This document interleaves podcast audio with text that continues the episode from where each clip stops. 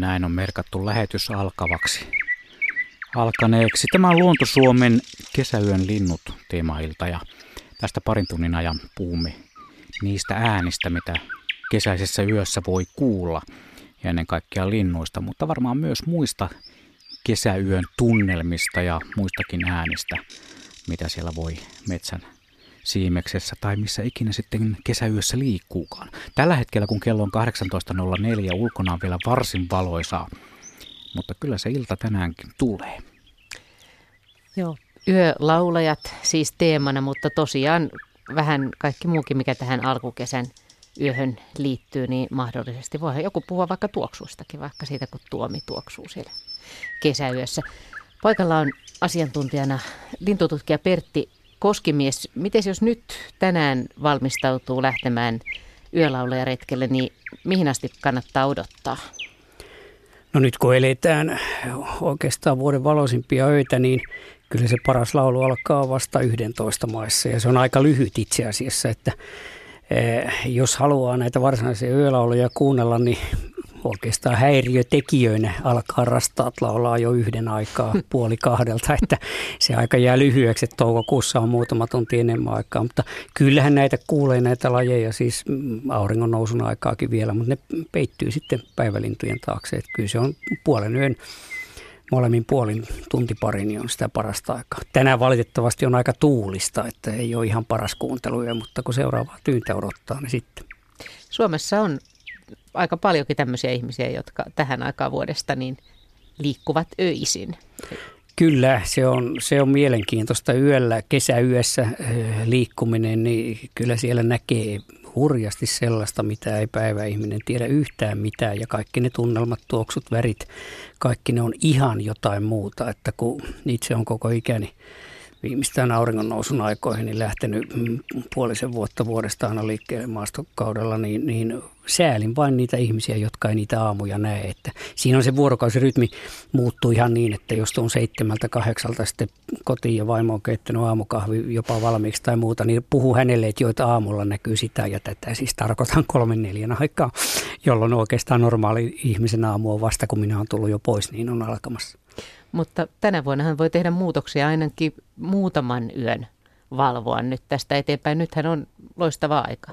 Kyllä tämä, tämä, on, tämä on vielä, nyt eletään kesäkuun toka viikkoa vasta, että paras yölaulajien kuunteluaika on, sieltä toukokuun puolivälin paikkeelta, niin kesäkuun puolivälin paikkeelle ja vähän ylikin.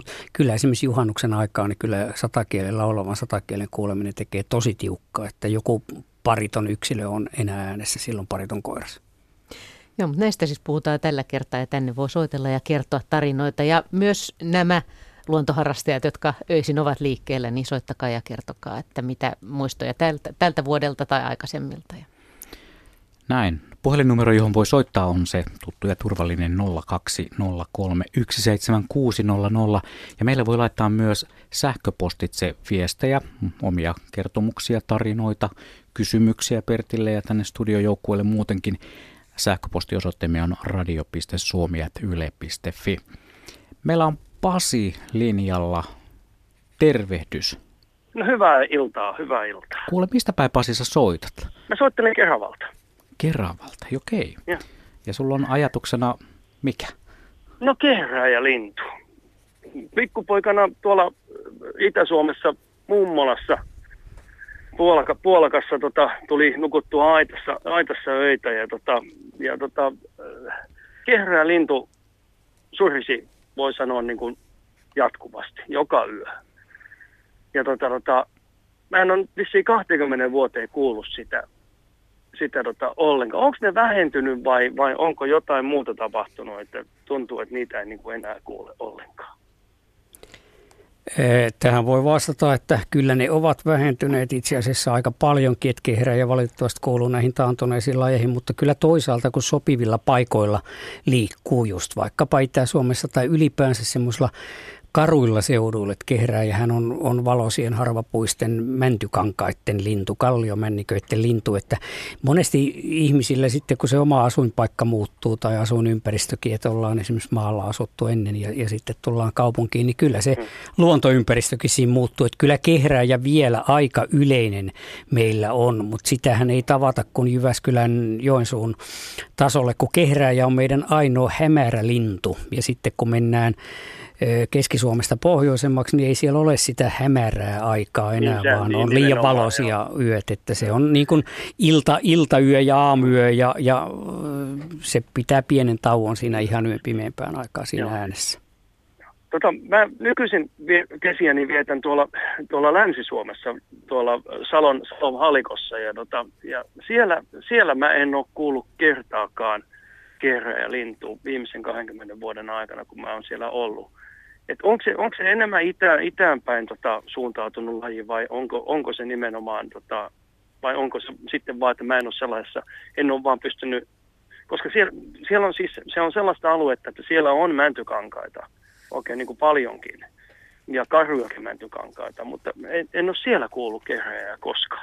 Joo, tiedän, siellä, siellä Lounais-Suomessakin on, on just sopivia ympäristöjä ja tämmöisiä kallioisia mäkiä, mitkä nyt on tyypillisiä. Joo, niin on, niin on paljon. Niin, niin kyllä siellä kehräjiä on, ja kehräjä ei ole millään tavalla tämmöinen itäinen laji, että se on Joo. aika tasaisesti sopiville ympäristöille, ja tietenkin jos ne, ne kalliomänniköt tai, tai männikköalueet on, on yksittäisiä pieniä saarekkeita, niin se ei välttämättä semmoiseen sitten eksy eikä, eikä tule. Että meillähän niin parhaita alueita on jotkut salpausselän kankaat, jotka on laajalti sopivaa ympäristöä, niin useammankin kehräjän voi kuulla samaan paikkaan. Et, et se on, enemmän se on sitten, että ei ehkä riittävän suuressa oikein tyyppisessä ympäristössä ole sitten oikeaan aikaan oltu. Ja kyllä niin kuin just tänäänkin, kun on tuulinen ilta, niin, niin nämä linnut ei välttämättä, siis se ei ole pelkkä kuulemisongelma, vaan ne ei tuulisella säällä juuri laulakkaa, koska se menisi hukkaan, ei se paljon kuuluisi. turhaa, tota, turha, turhaa energian hukkaamista, ei siitä, ei siitä naaras kuule, tai, tai jos reviiriä puolustaa, niin naapuri sitten, että, että vielä täällä tonttia vahditaan, että että se on niin kuin monen asian on, on sovittava yhteen, että on oikein tyyppinen sää, oikea mm, ajankohta ja, ja oikeanlainen maasto vielä. Mutta kyllä kehräjästä täytyy olla huolissaan. Se on, se on hyvin paljon taantunut ja yhtenä syynä pidetään näitä, näitä liikennekuolemia siis suhteessa runsauteensa, että kun puhutaan lajista, joita kuitenkin on vain ehkä alle 10 000 pariskuntaa Suomessa, niin niitä löytyy maantieltä poikkeavan paljon, ihan suhteellisesti melkein eniten Suomen linnuista. Ja ne laskeutuu maantielle eh, lepäilemään sen saalistuslennon välillä ja, ja auto tulee sieltä mutkan takaa kovaa ja si, siinä sitten käy kehräjälle huonosti. Joo. Joskus pikkupoikana muistan metsäskulkiessa, niin kehräjä lähti edestä lentoon, että et se oli, se oli kans aika jännä. jännä se, se on varmasti jo hieno, että, että siinä pitää niinku pahki ihan kävellä suorastaan. Sillä on erinomainen siis naamioväri. Siis se lähti aivan jalkojen juuresta. Kyllä, silleen, kyllä. Oikein Ky- kyllä juuri näin. Vähän muistuttaa sekä, sekä haukkaa että pöllöä, pehmeä no, siivenlyönti ja pehmeä puku ja pörrösen näköinen ruskea. Että tuommoinen vähän käen tapainen tai pienen haukan tapainen, mutta lentää vähän kuin pöllö liihottelee ja näin. Että se on hyvin erikoinen otus ja ihan omaan lahkoonsa tämmöiseen suureen ryhmään kuuluu vieläpä. Että tota, meidän linnustossa ihan oma, oma omituinen otuksensa. Mitä sanot tästä ma- äänestä? Makea, pik- Ai, niin, joo. makea pikkupoikana, kun se oli melkein kuin tota, sellainen tuutulaulu, kun sitä se alkoi kuulumaan. niin, niin, niin. Siihen, siihen nukahti suorastaan siihen. Joo, tota, tässä taustalla, taustalla se surisee. Että ruki, rukiin surinaahan sitä on verrattu, mutta tietysti nykypäivän joo. ihmiselle äh, rukinääni niin alkaa olla aika vieressä. Joo. Mutta tuosta saa hyvin kiinni tuosta muistosta, että miten se on lapsena niin kuin nukuttanut suorastaan. Siitähän varmaan se kehräjä nimi tulee tietenkin Joo. tästä äänestä. Hienoa. Kiitoksia Pasi tästä Kiitos. pelin avauksesta. Kiitos. Kiva, että pääsin läpi. Ja Joo, pääsin mukavaa iltaa. Muistelemaan. Hyvä, Hieno kiitos. muisto. No niin. Hyvä. Okei, okay, no niin. Moi moi. moi. moi. Ja lisää saa soittaa puhelinnumero. On se tuttu ja turvallinen 0203 17600. Kyllähän te sen tunnutte tietävän, mutta on se aina syytä. On sitä aina syytä välillä toistaa, ettei vaan sitten jollekin mene ohi. Näitä kysymyksiä, tarinoita Kommentteja voi laittaa tosiaan myös sähköpostiin radio.suomi.yle.fi ja kyllähän näitä tänne on tullutkin. Katsotaan kohta mitä kaikkea. Ja puhutaan vielä hetki tuosta Pertti Koskimies, kun toi kehräjä, niin siis toihan tuntuu ihan loputtomalta toi ääni. Mikä idea siinä on?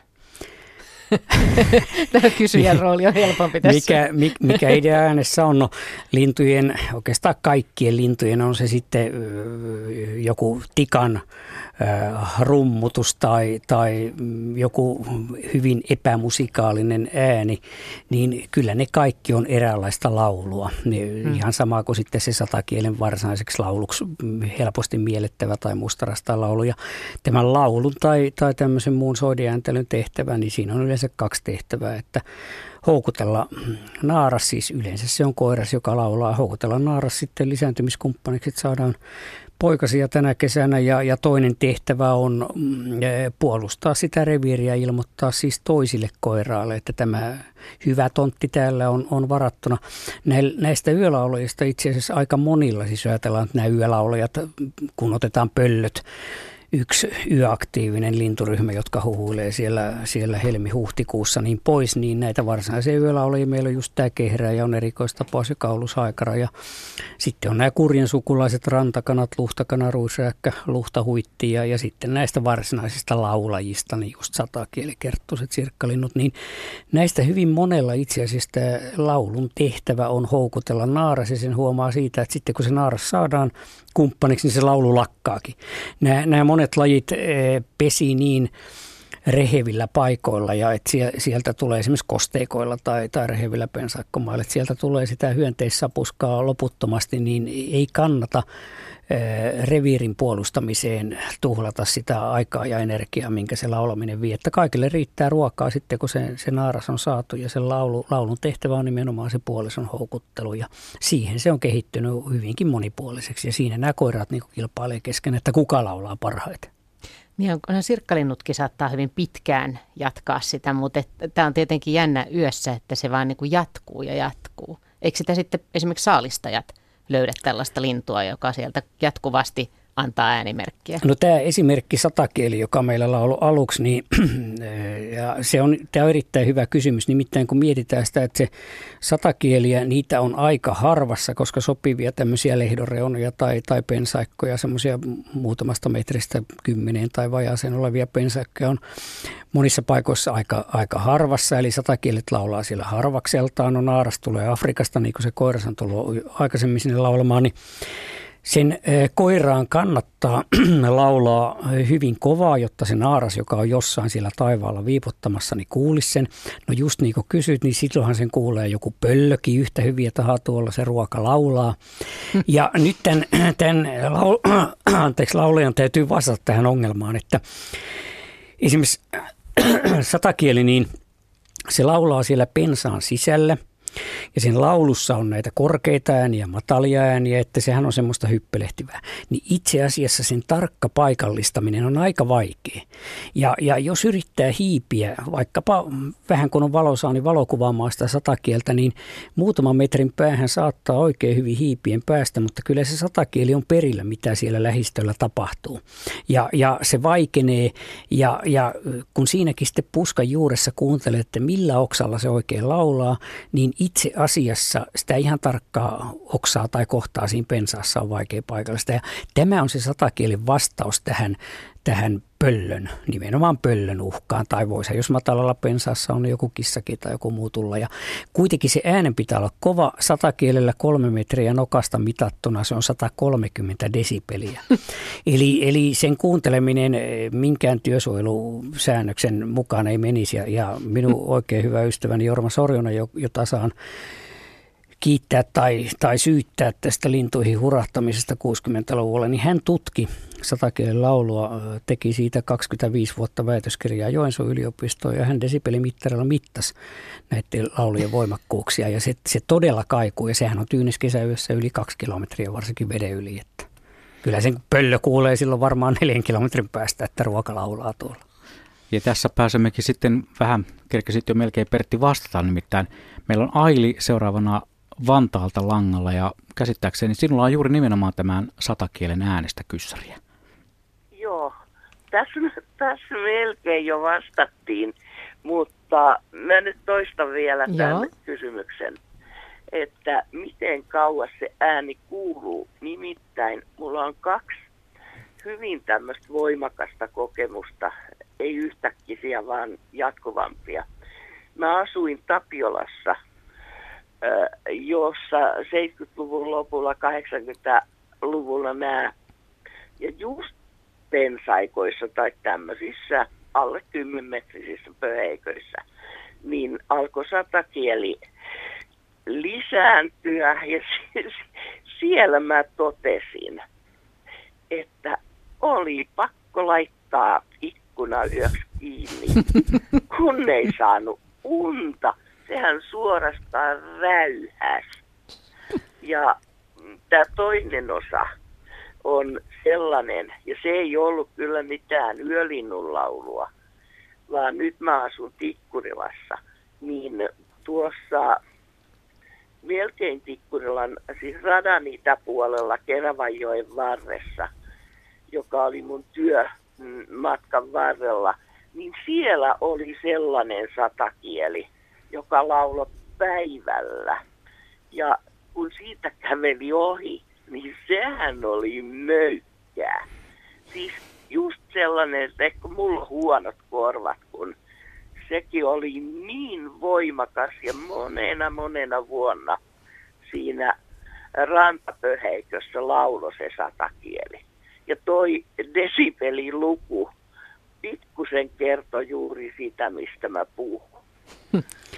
Kyllä se, se totta on, että varmaan Suomen linnuista niin kyllä se voimakkaimpia lauluja on. Tämä satakielellä ollut, varsinkin kun otetaan huomioon, että kyseessä on kuitenkin vaan vähän punatulkkuu suurempi lintu, mustarastasta pienempi lintu, että se koolla ei ole pilattu. Ja nyt tämä lintuhan pystyy sitä äänen voimakkuutta tai sitä kuuluvuutta, se, että kuinka kauas se kuuluu, niin se on juuri tärkeää sille linnulle, kun se sitä naarasta yrittää houkutella, niin kääntelee päätään eri puolille ja just ö, valitsemalla sitä paikkaa, missä kohtaa puskas ollaan ja, ja, ja ollaanko sen pusikon siellä tiheikön puolella vai sitten siinä reunan puolella, että Jorma Soronen myös mittaili sitä, sitä äänen imeytymistä sinne pensaikkoon aikana, mm. että lintu pystyy senkin niin kuin aistimaan valitsemalla tarkkaan sitä laulupaikkaansa, että mistä se kuuluu. Ja, ja tota, tiedän vielä, siellä Tapiolassa oli 70-luvulla aika vahva satakielikanta, nimittäin minä vaikka olen koko ikäni käytännössä metsässä elänyt, niin, niin pakko oli 70-luvulla hieman pariutumismielessä juuri siellä Tapiolassa liikkua ja, ja Riijuussa käydä, käydä muutama vuoden, koska vaimoni on sieltä kotoisin ja, ja tota, silloin tietysti toisella korvalla vähintään nyt kuunteli satakieliä ja muita lintuja siellä. Et silloin tämä valkoposkihanhi, hän asui siinä Otsolahden rannalla ja valkoposkihanhi ei ollut pahusviekö siellä vielä kiinnostuksen kohteena niin kuin vasta sen jälkeen, mutta Tapiola on nyt muuttunut, että ei siellä oikein taida olla, olla satakielelle tilaa niin paljon niin kuin oli silloin 70-luvulla. Eikä niitä puskia ei ole enää, missä mä oon kuunnellut. Siellä on loistava tie tonne länteenpäin. Joo. Voi No, olla- miten tämä päivälaulaja, joka Niin, joo. Räyhäsi- Sa- Satakielelle on varsin tyypillistä, että varsinkin silloin kun se saapuu, sehän saapuu siinä toukokuun alussa. Tyypillinen ajankohta ensimmäisille on, on täällä Etelä-Suomessa viidennen päivän kieppeillä toukokuuta. Ja se päämuutto on kuitenkin vasta toukokuun puolivälin paikkeilla 20. päivä sitä luokkaa, niin silloin kun ne saapuu, niin silloinhan yöt, keskiyöt varsinkin on aika pimeitä, että on ihan tyypillistä, että ne laulaa iltayöstä ja sitten aamupuolella. Ja silloin saapumisen jälkeen muutama pari viikkoa tai jotain semmoista, tai koko toukokuun ajan, niin, niin päivälaulu on aika aktiivista, mutta se sitten siirtyy siinä laulukauden kuluessa niin yhä enemmän sinne varsinaiseen yöhön, mutta kyllä ne käytännössä kaikki yksilöt laulaa myös päivisin vähintään pieniä pätkiä, että, että sillä tavalla on vähän harhaanjohtava puhua näistä yölaulajista, että kyllä niitä voi päivälläkin kuulla. Iltapäivällä juuri mikään lintu ei, ei laula kovin aktiivisesti, ei, mutta aamu ja aamupäivä niin on, on aamulla töihin mennessä, Joo. niin se oli niin kuin vanha tuttava. En minä ikinä sata kieltä nähnyt elämänä, vaikka se on melkein korvat meinannut laittaa lukkoon. No, mutta tämä oli tosi hyvä. Ihan sama varmaan sitten tähän äänen voimakkuuteen perustuu se, että jäen läheltä kuultu ääni on ihan jotain muuta. Se on kuin patarumpu niihin, mitä teitäkin tuolta luontoillasta kuuluu kauempaa äänitettynä. Joo, kyllä. Jos puun alla on, niin kyllä se erilaiselta kuuluu kuin jostain satojen metriin päästä. Joo, no niin, kiitos. Kiitoksia hei, hei. Aili soitosta ja hyvistä muistoista. Joo. Nämä on mainioita. Itse olen kerran päässyt kokemaan sellaisen hetken, kun satakielet oli varmaan just tulleet. Ne oli niin pudonneet maahan elävänä toki, mutta lintu, lintuihmiset sanoo, että putoaa. Joo, ja, pudotuskeli, kun on joku vaikka joo, tai muuta. Niin varmaan kymmenen satakieltä ihan päivällä laulu. Kaikki varmaan ne rupes merkkaa heti sitä omaa reviriä. Se oli ihan hullua, kun niitä oli joka puolella. Ihan muutaman metrin päähän, ei missään puskassa, vaan jossain ihan kepin nokassa ja kannon päällä. Ja täysillä huudettiin.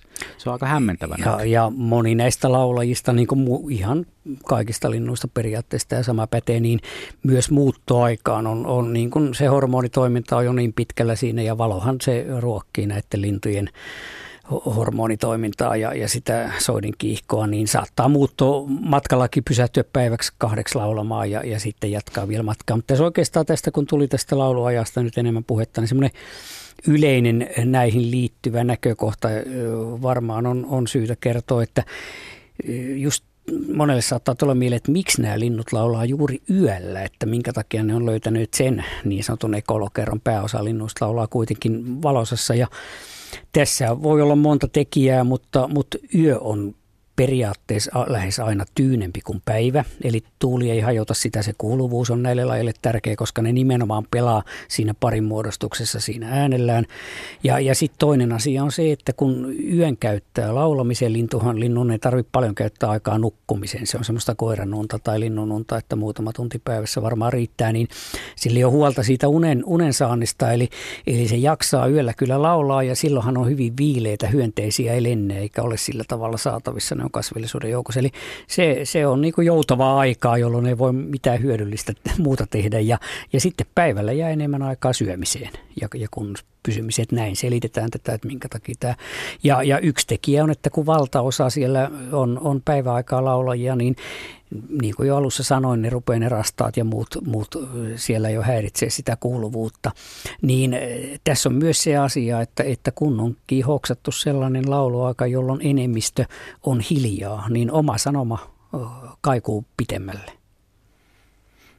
Mites Pertti, kun sanoit, että satakieli laulaa 130 desibelin voimakkuudella, kun tuo Aili mainitsi tuon käen kukkumisen, niin Onko sitä mitattu koskaan? Kyllä sitä varmaan on mitattu, mutta en, en, en muista. Mutta et muistan tämän, kun, kun olen itse niissä pusikoissa, joissa Jorma sen desibelimittarin kanssa kulki. Ja tota, nyt ö, pakko myöntää, toivottavasti moni ei, ei paheksu, mutta myönnän, että olen joitakin kertoja heittänyt kivenmurikan sellaiseen pusikkoon, jossa satakieli laulaa silloin, kun tutkin viitakerttosia kuullakseni, että laulaako siellä takana se viitakerttonen vai ei. Ja ei, ei, ei niin, että yritin yritin osua vaan sinne johonkin tyveen, että se vähän säikähtäisi. Ja yleensä satakieli säikähtää viideksi sekunniksi ja sen jälkeen se sama melu jatkuu. Että aika vaikea sitä on vaientaa, että ikkuna kiinni, jos se pihaan tulee, niin on aina okei. Okay. Tai korvatulpat. Niin. Hyvä. Mennään eteenpäin. Meillä on sitten Seppo Sammatista. Tervehdys. Terve, terve. No niin, minkälaista asiaa yölaulannasta sulla? No mä olisin jatkamassa sitä Pasin avaamaa kehräjäkeskustelua. Ja tota, me tehtiin viime yönä kuuden hengen porukalla, se on 6-7 vuotta jatkunut perinteinen kehräjäkuunteluretki tuonne Kettulan hiekkakankaille ja Mäntynummille tuohon niin kuin Lahnejärveltä pohjoiseen. Ja se oli pikkusen työlästä. Me oltiin siellä pari tuntia ja muutama sellainen hajanainen havainto saatiin siinä alkuun, mutta sitten kotiin tullessa jo vielä kerran päätettiin pysähtyä ja tuskin saatiin auton ovia auki, kun kehrä ja surras siinä vieressä. Ja tuota, se oli niin kuin huippu. Vähän aikaa kuunneltiin ja sitten se lensi niin kuin kauemmaksi. Jäätiin kuuntelemaan vielä hetkeksi, kun se kuului siellä, siellä kauempana. Ja näiden meidän aikaisempi pysähdysten aikana me kuultiin sen lisäksi niin tuo kaulushaikaran puhallukset, ne kuuluu jostakin, ainakin noin mun tuntemuksen mukaan, paikallistuntemuksen mukaan, niin on varmaan sen lähemmäksi 10 kilometriä kaulushaikaran niin kuin vakiopaikkoja. En tiedä, voiko se niin kaukaa kuulua vai onko sillä jotain uusia paikkoja myöskin tai muita semmoisia paikkoja, joita mä en tunne. Sitten me tultiin tänne koti, kotipihalle, niin tuota, sakakieli veteli täysillä tuossa pihapuissa ja lehtopöllö taustalla vähän kauempana. Et siinä oli niin kuin yölaulajia kerrakseen. Ja siihen kun tuota siinä aikaisemmin mainitsitte, että, että se ei laula tai kehrää tai kehrää tai kehrää ja niin kuin pimeimpään aikaan, niin meillä on kyllä ihan päinvastainen kokemus. Et tuota, et, et nimenomaan se vaatii sen ihan kaikkein pimeimmän hetken kesä, kesäyöstä ja tuota, silloin, silloin se saatiin näin. Se oli eilenkin ja näin se on kaikkina aikaisempina vuosina ollut. Et tässä tässä tämmöinen tiivistelmä meidän viime yöstä. Joo, tästä kehräjässä tarkennus, että nimenomaan nyt kesäkuussa, kun on nämä muutamat viikot, jolloin yöt on valoisimpia, niin silloin se nimenomaan on ö, läpi yön, se on noin kello 23 jonnekin yhteen, yhteen 30, viimeistään vaille kaksi alkaa alkaa tota hiljetä, mutta sitten kun puhutaan toukokuusta, niin se on, silloin yö on, on pimeämpi täällä Etelä-Suomessa, niin silloin se on hiljaa. Mutta tuosta kaulushaikarasta, niin Eh, se on noin viitisen kilometriä, sama kuin huuhkajalla, minkä se Joo. ääni kuuluu. Että sehän on runsastunut viime vuosina ja aika pieniinkin ruovikoihin. Kantahan on moninkertainen verrattuna johonkin 780-lukuun. Että et tota, melkein luulisi, että siinä on sitten joku uusi paikka. Minäkin olen huomannut esimerkiksi tässä talvikauden, kun asun kirkkonummella, niin niin ja, ja toukokuussakin silloin tällöin siellä vielä olen, olen ennen tuonne Itä-Suomen asettumista, niin, niin kaulushaikaroita on uusille järville tullut siihen, mitä ei ollut vielä 80-luvulla ja, ja niin se on käynyt ihan kaikkialla Etelä-Suomessa. Et, et varmaan kannattaa sinne äänen perästä tai sinne suuntaan, niin mennä, mennä jonakin yönä lähempää kuuntelemaan, niin saisi paikalliset tuo sen, koska nämä on ihan mielenkiintoisia nämä, nämä kaulushaikaran uudet, uudet asuinkuviot ja ylipäänsä tämä, tämä, tämä runsastuminen. Ja kaulushaikaran ääni semmoinen, jonka tota, tuntee. Se mäkin kun rupesin vähän ajattelemaan, että tuskin se voi sitä kahdeksaa kilometriä kuulua. Joo, ei se, ku, se on vähän, vähän liikaa. Uusi paikka löytynyt, mutta tuohon vielä tuohon kehräjän kellonaikoihin, niin joo, nyt, nyt me ollaan kyllä ihan yksimielisiä tästä asiasta, että meidän tota, tämä kehräjän retki on ajoittunut perinteisesti tähän Sepon päivän pastapuolta, eli kesäkuun tota, ensimmäisen viikon tietämiin ja silloin nimenomaan nuo mainitsemasi kellonajat sieltä 23 30 ehkä ja sinne 1, 1 30, niin se on se, se hetki, joka on se kaikista varmin ja niin se oli nytkin. Joo.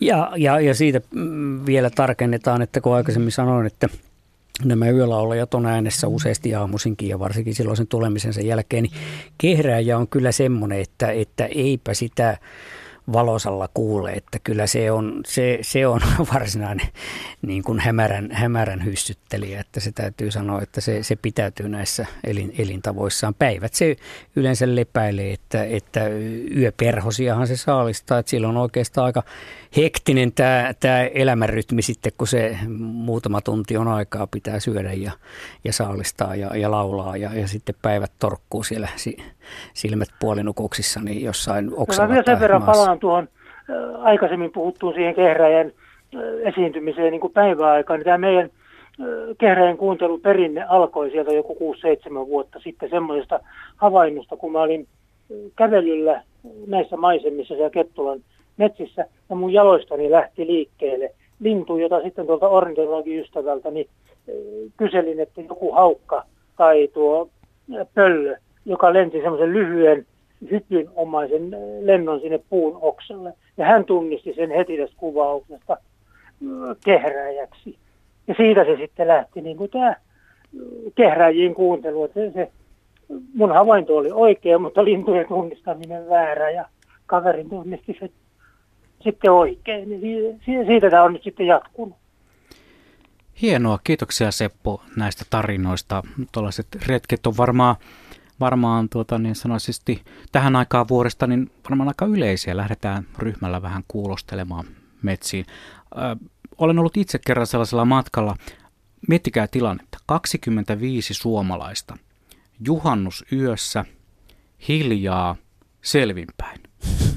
Kun tiedetään, että mistä me tänä iltana puhutaan, niin varmaan aika nopeasti tulee esille se, että mistä oli kysymys, mutta jos kertoisi se muussa kontekstissa tämän asian, niin kyllä siinä voisi vähän aikaa sutia, niin sanotusti iso pyörä.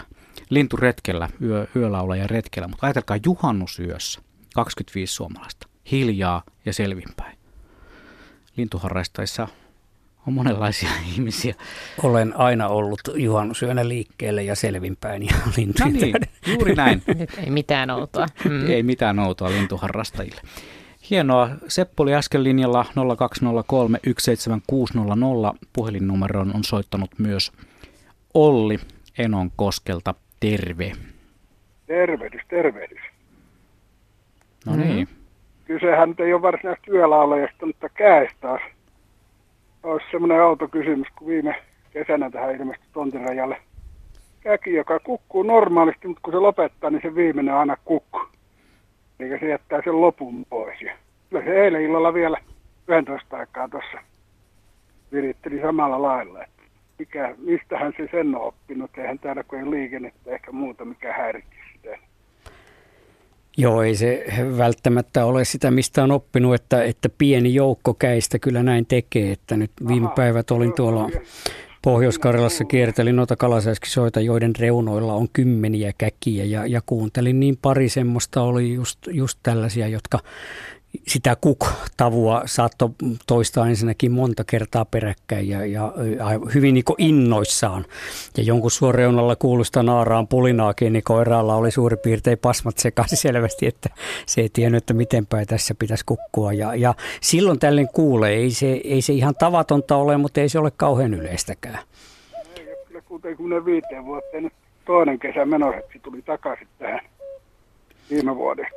Joo, ja käki, käki on kotipaikkauskollinen lintu tämä koiras niinpä, kyllä pääsääntöisesti, että, että tämmöisiä vähän erikoisemmin kukkuvia, niin niitä voi hyvin tyypillisesti kuulla samoilla paikoilla sitten vuodesta toiseen. Niin kauan kuin se jonkun vuoden keskimäärin elää, mutta, mutta hyvällä onnella niin 15 vuotta tai jotain. No niin, hyvä. Sittenhän odotettavasti taas ensi vuonna lisää. Kohta se vissiin lopettelee taas. niin, vihne menee kurkkuun heinäkuun alussa. Okei, kiitoksia.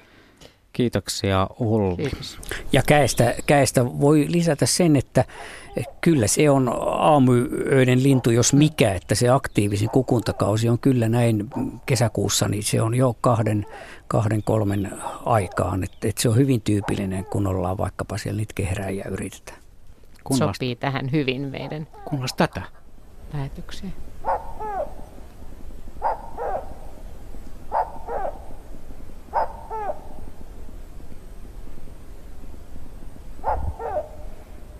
Siinä on aika jymäkkä soundi tuolla käkillä, käellä. Vihne on jo puoliksi kurkussa. Siinä on. Vähän käheä. Mutta siis linnuissa on yksilöitä. On, on mm. ehdottomasti. Ja laulutaidossa on et, eroja. Et näissä, näillä yölaulajilla justiin, niin ihmisen korvaa ei oikein sitä ota näillä niin sanotulla paremmilla lauleilla, kun puhutaan satakielistä ja ja näistä kerttusista varsinkin, joilla, joilla sekä satakielellä että kerttosilla niin on hyvin paljon matkittua ja muilta yksilöiltä kopioitua, niin, niin vaikkei se korva sitä kerro, mutta sitten näillä äänten analysointilaitteilla, kun me saadaan siitä tämmöinen oskelogrammi, eli, eli kuva taajuudesta ää, ajan funktiona, että miten korkeita, minkälaisia hertsilukemia ja miten ne toistuu ne äänet, niin, niin paljastuu, että ne on hyvin – yksilöllisiä.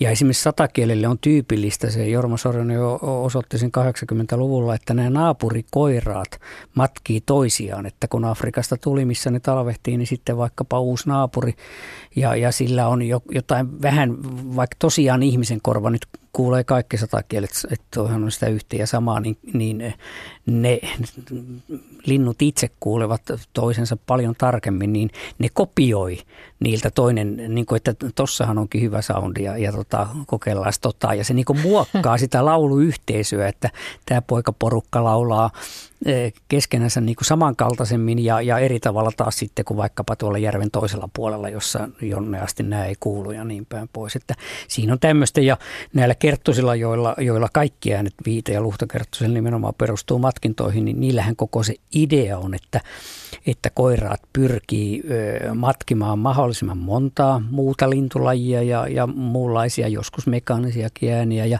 ja sillä hurmataan se naaras sitten, että se on, se on niin kuin poikaporukassa olisi tuolla vähäinen valomerkkiä, niin jokainen sitten panisi parastaan siinä laulutaidossa ja tytöt valitsis sen mukaan, niin, niin la, laulun monipuolisuus on se, se, joka kertoo näillä kerttosilla vaikkapa naaraalle, että tuossa on semmoinen kaveri, että silloin on ollut aikaa paneutua, se ei ole ollut sairaana, sillä on ollut hirveästi sapuskaa, se on herkällä korvalla kuunnellut porukkaa ja tota, oppinut ja, ja, ja muistaa näin paljon niin päin pois, että ne on varsinaisia sitten virtuoseja ja niillä käy myös hyvä viuhka sitten siinä tyttömaailmassa. Mutta eikö se ole tavallaan vähän hullunkurista, jos matkii muita lajeja, että eikö se voisi ajatella, että se myös harhauttaa jotenkin, että olisi niin kuin järkevä sanoa, että minä olen täällä juuri tämän lajisena? No ei siinä ei, oikeastaan ei sitä ole ja eihän se siitä evolutiivisesti hyötys mitään sinänsä, mutta että se on just tämän laulun monipuolistamisen kannalta ja, ja yleensä näillä, näillä matkia linnuilla, niin se on semmoinen puolisen vuotta, joka on, on semmoinen herkkä periodi, jona aikana se omaksuu ää, sinne aivokoppaansa, että tämmöisenkin äänen kuuli ja tämmöisen kuuli ja, ja ää, poikaset ää, pesässä ollessaan jo painaa näitä mieleensä. Ja, ja näin väitetään tutkimuksessa sitten puolen vuoden jälkeen, niin niin tota, tämähän on hyvä meille vanhemmille ihmisille selittää, että eihän tässä enää voi oppia mitään uutta keksiä tämmöisen selityksen, mutta, mutta linnuilla nimenomaan on näin, että, että vanhemmalla jäällä sitten ei, että se on semmoinen nuori, nuori herkkä vaihe, jossa tota, ehkä jotain täydennystä vanhempana. Ja aika mielenkiintoista näillä kerttusilla on juuri, että siellä on iso osa näitä talvialueiden lintuja – et tota, minä Kiko aikanaan kymmenen vuotta tätä viitakertoista tutkin, niin, niin kyllä tunnistin kaikki nämä tavalliset, siitä ihan korvakuuloltakin, siellä on västäräkit ja pensastaskot ja, ja haarapääskyt ja, ja muut tämän kaltaiset säksättäjät, ne äänet, mutta sitten siellä oli hirmuisen paljon sieltä matkalta sieltä Intiasta ja Sri Lankasta, missä ne pääosaksi talvehtiin, niin sitä porukkaa. Että saatto kuunnella mm, lintu lintujen äänimaisemaa tuhansien kilometrien päästä. Ja Luhtakerttunen taas siellä talvialueella on Itä-Afrikassa, niin kuuntelee ja tulee tänne sitten laulamaan niiden lintujen ääniä. Se on aika hieno ajatus. Joo, mutta näin, näin, näin se on luonnossa. Joo, se vähän tietyllä tapaa myös ihmisten maailmassa se, että mennään sinne karaokebaariin ja lauletaan kuin yön laulaja Olli Lindholm ja yritetään sitten sitä, sitä omaa reviriään valloittaa. Mutta siitä asiasta ei sen enempää, koska me otamme nyt tähän kohtaan Ismon Haminasta mukaan. Terve Ismo. No tervepä terve. Sulla on myös sellainen öinen havainto.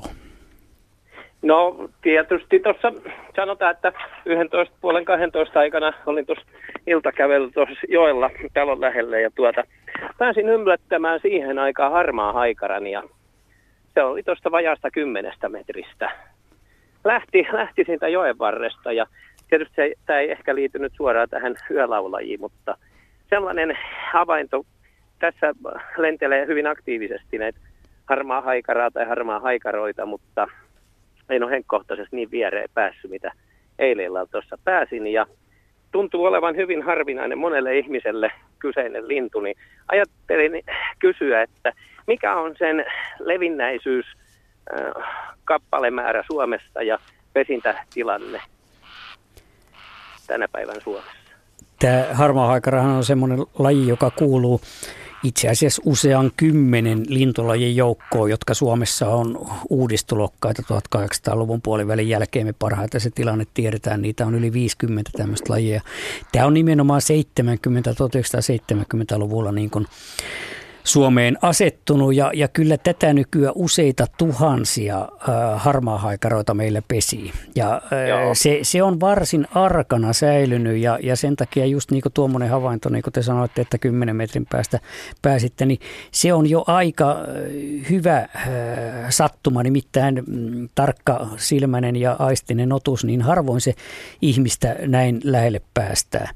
Ja, ja äh, se on nyt kaiken aikaa runsastunut täällä eteläisimmässä Suomessa pesi. Ja, ja, ja voidaan sanoa, että, että se on vakiintunut kyllä hyvin vahvasti jo meidän, meidän linnustoon. Ja kosteikkojen äärellä, kosteilla niityillä hakee ruokansa sammakoita ja myyriä ja, ja kalaa rantavesistä ja tämmöistä. Ja, ja tota, silloin otolliset olosuhteet ja, ja se on hyvin kestävä niin kylmien sääden suhteenkin. Jos on leutoja talvia, niitä yrittää jopa talvehtia täällä pieni joukko. Et, et yhä, yhä enemmän varmaan teidän nurkellakin niitä kyllä tullaan jatkossa näkemään. Ja sitten harmaa aikara on semmoinen ilmiö, että elokuussa, heinäkuun lopulla elokuussa, niin niitähän tupsahtaa moninkertaisesti useita kymmeniä tuhansia tuolta Suomenlahden takaa. Et silloin niin sanottu välimuutto, joka tarkoittaa, että, että poikaset hajaantuu kaikkiin ilmansuuntiin ja, ja Baltiasta myös tänne pohjoiseen välttääkseen kilpailua ravinnosta ja elintilasta näillä, näillä koste, parhailla kosteikoilla. Ja sen takia niitä muuttaa ensin vaikkapa tosiaan tänne pohjoiseen ja, ja, ja Etelä-Suomen Merenlahdille ja järville. Ja sitten ne lähtee vasta joskus syyskuun lopulla, lokakuussa, marraskuussa, niin oikealle muuttomatkalle sinne etelään. Joo, aivan. Tämä oli justi sinänsä, että eh, kun yli lentelee hyvin aktiivisesti aamu, aamuin illoin tässä alueella, monet vuodet ollut, ollut ja tuota, nyt pääsin niin sanotusti yllättämään, että hiljakseen kun siihen – sillalle kävelin, niin tuota, tästä tuli tämä kohtaaminen. Joo. Kohtaaminen sitten, että päivällä oli samassa kohtaa, oli Joutsen perhe, viisi poikasta ja emot ja telkkä oli siinä samassa kasassa ja nyt illalla tuli tällainen, tällainen harmaa ha- haikara havainto. Erittäin upea lintu. Kyllä, ei se ihan kurjen koko luokkaa ole, mutta ei paljon puutukaan. Semmoinen kurkimainenhan se on ja, ja viimeistään ihminen silloin, kun se näkee, että kurki laskeutui puuhun, niin silloin se tietää, että kyseessä on harmaa haikara, koska kurki ei laskeudu koskaan puuhun. Ja tämä tiedon havainto osoittaa vaan, että niin kuin jokainen yöllä tai, tai myöhään illalla tai varhaan aamulla liikkeellä ollut on, on todennut itsekin, että, että kaikkea mielenkiintoista ja uutta näkee – silloin niihin aikoihin näkee yleensä paljon semmoista, mitä ei päiväsaikaa voi nähdä ja, ja, ja, ja tota, siksikin kannattaa olla liikkeelle, että aina tulee jotain yllättävää ja mielenkiintoista ja, ja kivaa. Joo, ja näistä kehräjistä sitten esimerkiksi, että tuossa sanotaan, että juhannuksen jälkeen milloin ne poikuet sitten lähtee liikkeelle, kun hiljaksi ajelee tällaisia hiekkakankaita, mettäteitä, niin sieltähän ne auton eestä sitten lähtee liikkeelle. Joo. Kymenlaakso... Niitä, niitä on niin kuin lisääntynyt mun mielestä täällä alueella. Kymenlaakso on, on, on Suomen vahvinta aluetta, että vaikka aikaisemmin sanoin, että se ei ole se mikään semmoinen itäinen laji, mutta Kymenlaaksossa suhteessa maapinta-alaan on oikeastaan eniten voisi melkeinpä sanoa kehräjälle sopiva elinympäristö, että pohjoisessa on nämä, nämä Salpausselän kankaat ja, ja niiden liepeillä olevat, olevat männikköalueet ja sitten etelämpänä näitä, näitä kallioisempia alueita. Et siellä on tehty, olisiko tästä semmoinen 25 vuotta aikaa, niin sikäläinen lintutieteellinen yhdistys teki hyvin tarkan kehrä- ja takserauksen ja sieltä löytyi noin tuhatkunta reviiriä, jos oikein muista, ja se oli siihen aikaan, kun kannaksi arvioitiin koko maassa vaan noin 3000, niin silloin, silloin todettiin, että tämä koko maan arvio on, on liian pieni, ja, ja suhteutettiin, ja sitten kun tarkemmin rupes, ruvettiin sitä kehräjän kantaa takseeraamaan eli laskemaan. Sehän vaatii just erikoisia, ei sitä tuolla tavallisissa lintulaskennoissa, jos aamulla kuljetaan joku linja tai alue ja, ja, ja kuunnellaan peipot ja pajolinnut, jotka laulaa siellä kaiken aikaa aika voimakkaasti, niin ei, sitä kehrää ja ei sillä tavalla saada selville, vaan se vaatii näitä, näitä yölaskentoja, niin nykyisin me arvioidaan, että se on semmoinen 6000-9000 paria koko Suomessa, joka tarkoittaa siis oikeasti vaan Jyväskylän korkeuden eteläpuoleista Suomea, missä kehrääjä asuu. Joo, kyllä, kyllä. Joo. Tuota, tuosta äh, harmaahaikarasta sen verran, että sen niin kuin sanottu pesimä, pesimäpaikka, miten se, missä pesi ja monta sieltä tulee sitten sitten vielä niin tuota poiku, poikasta lentokykystä. Se, se on aika, aika hauska sillä tavalla, että, että vaikka sitä näkee tämmöisillä rannoilla ja niityillä ja kosteikoilla syömässä, niin se itse pesäpaikkahan on metsässä. Se on tyypillisesti joku saari tai, tai mm, suoreunan tai kosteikon reunan metsä ja se on erittäin vaivihkainen lintu siellä ja pesää ei ole paljon variksen pesää suurempi, että ihmeellistä, että noin iso otus osaa siellä ö, piileskellä ja, ja olla noin eh, vaivihkaa. Se on semmoinen viitisen neljästä kuuteen munaa, mitä se muni, eli muutama poikainen tulee onnistuneesta pesinnästä aina kerralla. Joo, aivan, aivan. Selvä, ei muuta tähän. Kiitoksia Ismo, sinulle ja mukava illan jatkoa. Kuin myös teille, kiitos. Hei. Otetaan yksi kappale kysymyksiä, joka on tullut tuolta meidän keskusteluikkunasta. Siellä nimimerkki Anonyymi 75650 kertoo näin, että kuuntelimme viime vuonna pihalla monipuolista laululintua, jopa, jota epäilimme satakieleksi, laulurastaaksi ja ties miksi muuksi. Se tuntui matkivan kaikkia, mutta yksi sää jäi erityisesti mieleen. Se kuulosti hetekan natinalta nuoren parin iltayössä. Mikähän lintu voisi olla kyseessä? No, jos ajatellaan tämmöisiä kuuluvia illalla laulavia lintuja, niin kyllä aika ylivoimainen jo olettaen, että mustarastaan useimmat tuntee, niin on laulurastas.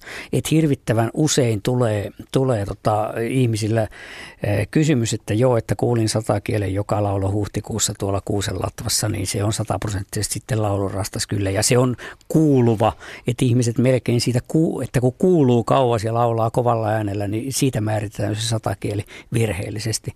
Mutta tota, laulurastaalla voi olla aika kaikenlaisia ja näin nuoru, nuoruuteni ja lapsuuteni hetekassa nukkuneena, niin, niin tota, tunnen kyllä minkälaisia ääniä siitä sängystä syntyy, niin, niin tota, melkein veikkaan sitten laulurastasta kuitenkin. Kiinnitys, vahva kiinnitys laulurastaalle. Kaksi ja puoli minuuttia aikaa vielä ennen kello 19 uutisia puhua hieman yön laulajista.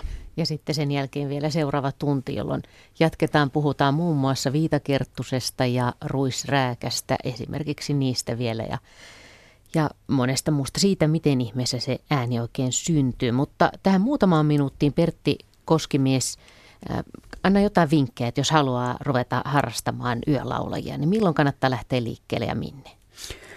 Kyllä niiden parhaita elinympäristöjä on kosteikot, siis tämmöiset ruovikkoiset, reheväkasvuiset meren rannat, merenlahdet, sisämaassa tietysti samanlaiset järvet, eh, rehevät niityt, semmoiset entiset pakettipellot vaikkapa, joissa on vähän pensaikkoa, eh, jokilaaksot, tämmöiset purovarret, että niin kuin re, rehevää pepelikköä niin kuin sanotaan, niin, niin eh, semmoisessa ne viihtyy. Sitten toki tämä puhuttu kehrääjä, niin on siellä Mäntykankaalla Karjalla ja Kallioisilla Männikkömäillä ja ja ruisrääkkäpelloilla, semmoisilla pelloilla, joissa varhain keväällä jo toukokuussa on sitten vahvaa kasvillisuutta, eli, eli monesti se on tämmöinen kesantopelto tai, tai, tai muu vastaava, tai, tai rikkaruohokenttä useasti täällä taajamien laitamilla joku joutumaa. Että, et ihan kuusi metsään tai, tai tavalliseen metsään, niin ei, ei juuri kannata se kehräin. on poikkeus on metsä, metsäotus. Et muut on enemmän rantoja ja pensakkoja. Ja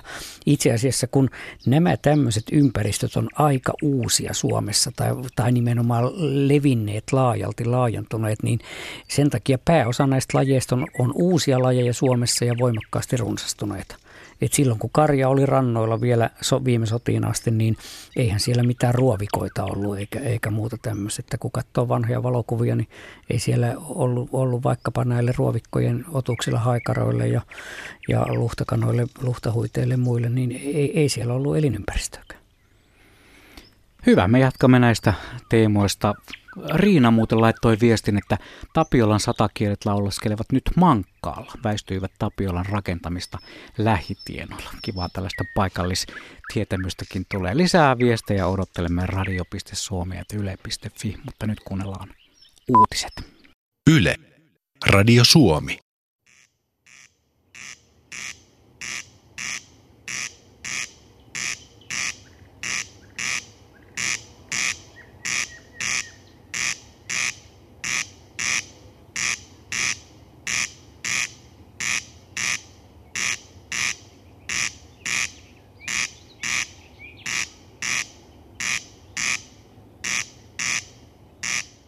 Ei, vastaanottimessanne ei ole mitään vikaa. Tämä ääni tulee todellakin täältä Radio Suomen studiosta. Jossa jatketaan yölaula ja yöhuutelija iltaa seuraavan tunnin ajan. Mites Pertti Koskimies, eikö tässä nyt ole varsinainen yö, onko tämä nyt laulaja yön narisia? Mikä, mikä, mihin luokkaan no, no, tämä kun, kuuluu? kun puhutaan yölaulajista ja yöhuutajista, niin, niin tämä, on, mutta tota, ehkä tämä nyt niihin muiden rantakanojen, siis tämä on ruisrääkkä, kuuluu rantakanojen heimoon ja kurkilintujen lahkoon, eli se on kurjen sukulainen. Mutta narisee kesäyössä peltoaukeella tai jossain niityllä ja, ja ei se nyt paljon kurkea muista enää muutenkaan. Siitä on niin pitkä aika, kun se on kurjen sukupuusta eronnut. Ruisräkkä on sillä tavalla mm, mukava lintu tai sitä on mukava kuunnella just tähän aikaan. Se on parhaassa äänessä melkeinpä, että kun se oli häviämässä voimakkaimmin romahtaneita, kannaltaan romahtaneita lintuja koko Euroopassa 1900-luvun alkupuolella tämän maatalouden koneistumisen ja tehostumisen myötä. Ja, ja kun tuli leikkuu puimurit ja, ja, ja lannoitteiden muiden ansiosta niin sadonkorjuu aikaistu, niin näillä ruisrääkillä ei pesintä kerennyt valmiiksi. Ja, ja sitten leikkuu puimureiden teriin, niin, niin on miljoonia ja taas miljoonia ruisräkkiä ja niiden poikasia silpoutunut. Mutta että sitten 90-luvulla, 90-luvun alkupuolella tapahtui ihmeellinen käänne, että kun oli valtakunnassa, kun me kerättiin näitä havaintoja, niin yleensä satoja ruisräkkiä kaikki Suomen lintuharrastajat yhteensä havaitsi, niin yhtäkkiä niitä olikin sitten kymmenkertainen määrä, että oli 6000, 10 000 tai tämmöisiä. Tätä ihmeteltiin ja luontevin selitys on se, että kun, kun Neuvostoliitto romahti ja, ja yleensä Itä-Euroopassa muuttui tämä yhteiskuntajärjestys, niin siellä yhtäkkiä aika suuret määrät ää, viljelymaata niin pensaikkoitui ja kasvoi umpeen ja ruisrääkille tuli onnettomat olosuhteet ja ja ne joutuu etsimään uusia paikkoja ja, ja sitten niitä tava, niiden muutto piteni ja, ja niitä tuli tänne luoteisimpaan Eurooppaan asti. Ja eihän täällä nyt oikeasti olosuhteet ole paljon parantunut siinä pesinnän mielessä, että, että sadonkorjuu on yhtä aikaista kuin, kuin silloin rom, romahduksen loppuvaiheessa 6, 7, 80-luvulla ja, ja näin, mutta että – toisaalta meillä on, on tätä kesannointialaa ja, ja tämmöistä ja on jopa hieman tämmöistä ympäristön, ympäristötuella järjestetään linnuille ja eläimille viljelymailla niin parempia elinoloja, niin kyllä se ruisääkän tilanne nyt vähän on parantanut. Mutta tämä on tämä run, runsaus, runsausvaihe niin kuin jäänyt niin sanotusti päälle, että kyllä niitä on 20 vuotta suurin piirtein niin ollut, ollut ihan eri tavalla. Siis tarkoittaa samalla lailla kuin joskus 1900-luvun alussa, eli, eli varsin runsaasti. Kun kymmeniä vuosia, niin se oli todella harvinainen lintu. Ikään kuin kadonnut varmaan ja vanhat, oikein vanhat ihmiset saattaa muistaa vielä sieltä, sieltä omasta nuoruudestaan, että miten sitä silloin oli ja sitten se hävisi. Mutta nyt se on tullut takaisin.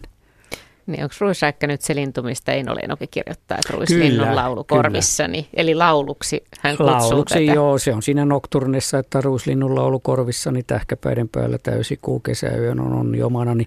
Ja tätä lintuharrastajat ovat kritisoineet tähkäpäiden päällä täysi kuu, siis viljan kypsyttyä. No ohrahan kypsyy elokuun alussa ja, ja myönnän, että olen itsekin siitä tähän moitintasyntiin sortunut ainakin jossain kirjassa, mutta Kyllä totuus on, että ruisrääkkä monesti jatkaa ääntelyään elokuun puolellekin, että elokuun puoliväliin meillä useita koiraita tuolla Parikkalan Siikalahden rannalla. Minulla on on keväästä syksyyn asuinpaikka ja, ja on siellä pikkupojasta liikkunut, niin, niin pihalle kuulen sitä joka elokuu. Viimeksi tänä aamuna sillä kuulin ruisrääkän, mutta että nythän ne on vasta oikeastaan tulleet ja muuttuu edelleen kesken, että se on myöhäinen, se Afrikasta tulee, tulee varsin myöhään. Ja idea on se, että kasvillisuutta pitää olla jonkun verran, ei se siihen just kynnetylle mullospellolle tai, tai oraspellolle tule, että kun se lymyää siellä koko kesän siellä kasvillisuudessa. Ja sitten tällä ihanalla laulullansa, joka naaraan korvissa kuulostaa paremmalta kuin Beethoven, niin, niin tällä se koira sitten houkuttelee naarasta. Ja se on vähän,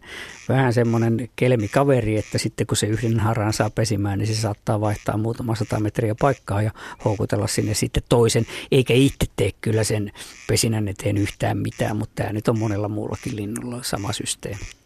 Meillä on soittaja, joka ei halunnut lähetykseen, niin halusin myöskin keskustella ruisrääkästä. Ja tässä on kysymyksenä, että minkälainen vaatimus elinpiirin suhteen ja haittaavatko hyönteismyrkyt, kun pesii pellolla?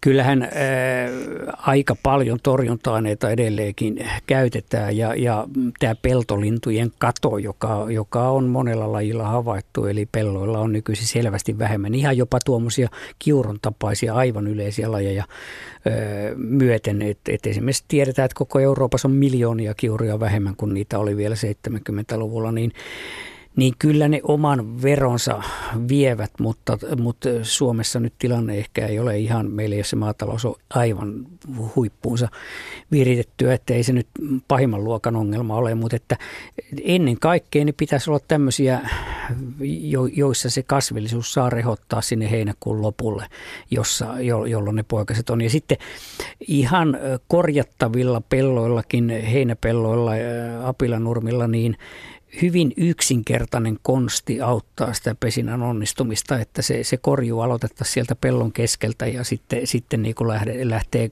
kone pyörimään siitä laitoja kohti, jolloin ne linnut poikasineen pakenee ojanvarsiin ja muihin. Et nyt jos sen normaalin kaavan mukaan aloittaa sieltä reunamilta, niin ne pakenee sinne keskiosaan, kunnes sitten se silppuva terä tulee. Siis ne on niin tavallaan pelkää sitä paljastumista ja, ja avo, avoinnaisena olemista, että ne on siellä viimeisissä kasvituppaissa niin kauan kuin pystyy. Ja tästä syystä ruisrääkkää on vaikea saada näkyviin. Että jos lähdet kävelemään sit sitä ääntä kohti, niin kyllä se toisinaan se luikkii siellä, karkuu kuulee askeleita, aha joku tulee, koska täytyy pelätä, voisi se olla supikoira tai kettokin, kun askelet kuuluu. Ja, ja, ja toisinaan sitten näkee, että se pomppaa semmoiseen lepattelevaan lentoon. Sehän on varsin pieni kokoinen ruskea voittoinen lintu kuitenkin varista selvästi pienempi ja, ja, ja tuntuu oudolta, että semmoinenkin lerppasiipi niin Afrikasta asti tuolta päivän tasajan nurkilta se tänne, tänne kesä, tai alkukesän yönä, loppukevään yönä, niin pystyy lentämään. Että tuntuu, kun, kun kesällä sitä ei oikein meinaa saada siiville ja se lento näyttää niin huterolta.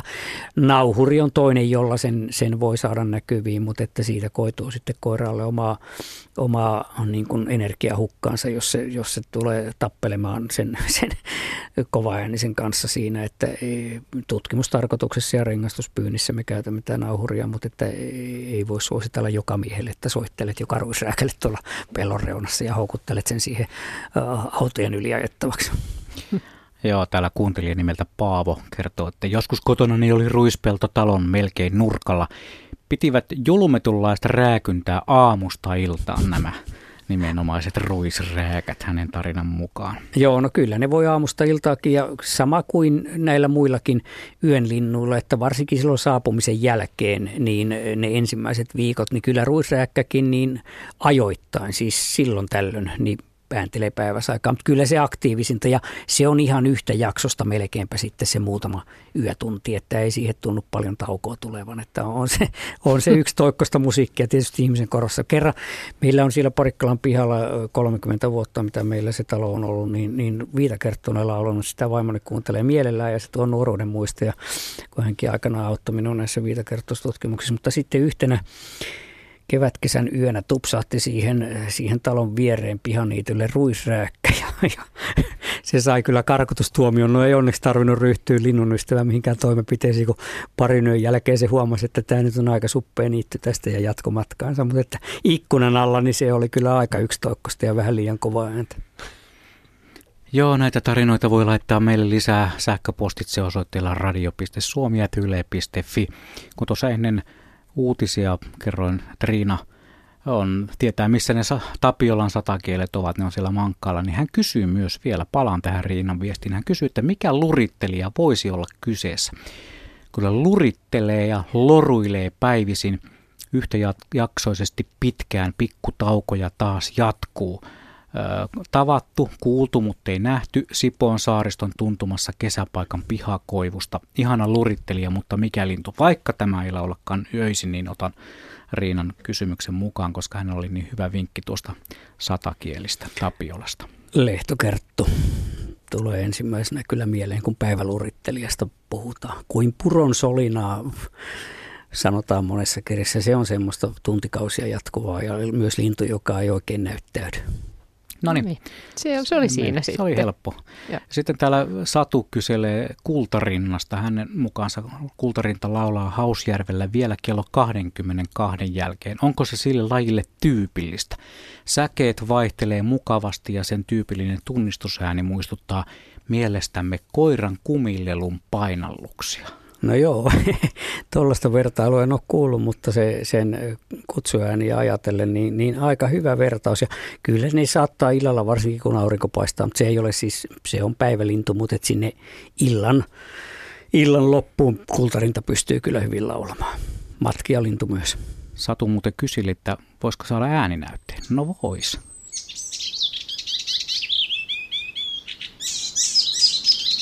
Ai siinä olisi koiran lelu. Niin, pii, pii, pii.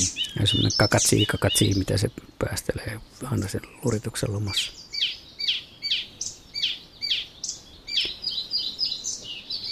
Tämä kultarinta laulaa aika samankaltaisesti kuin luhtakerttunen ja, ja monelle, joka ei ole ihan lauluihin perehtynyt, niin saattaa olla vähän vaikea lajipari, mutta että Luhtakerttunen ei nouse koivun latvaosaan, siis suureen puuhun, niin kuin, niin kuin kultarinta. Ja toisaalta kultarinta ei laula öisin, että jos kuulee semmoisen lurittelijan, joka, joka yöaikaan on. Ja siinä nämä kerttuset, just luhte- ja viitakerttunen, ero näistä lähisukuisista kertuista. Niin kuin äsken tässä joku kirjoitteli, että, että lurittelee päiväsaikaan, niin ne on ne kertut, jotka lurittelee. Ja, ja lehtokerttu on niistä kyllä tavallisin.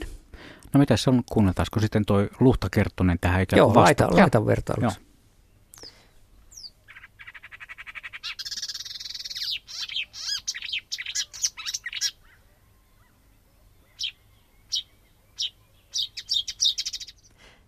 Miten tätä ääntä nyt kuvailisit? Tämä on aika vaikea. Mm. Joo, ja tässä, tässä olennaista on, kun nyt yöaikaan kun kuulee tämmöistä, tai sitten tämän erittäin läheistä sukulaista viitakerttosta, niin on se tempo.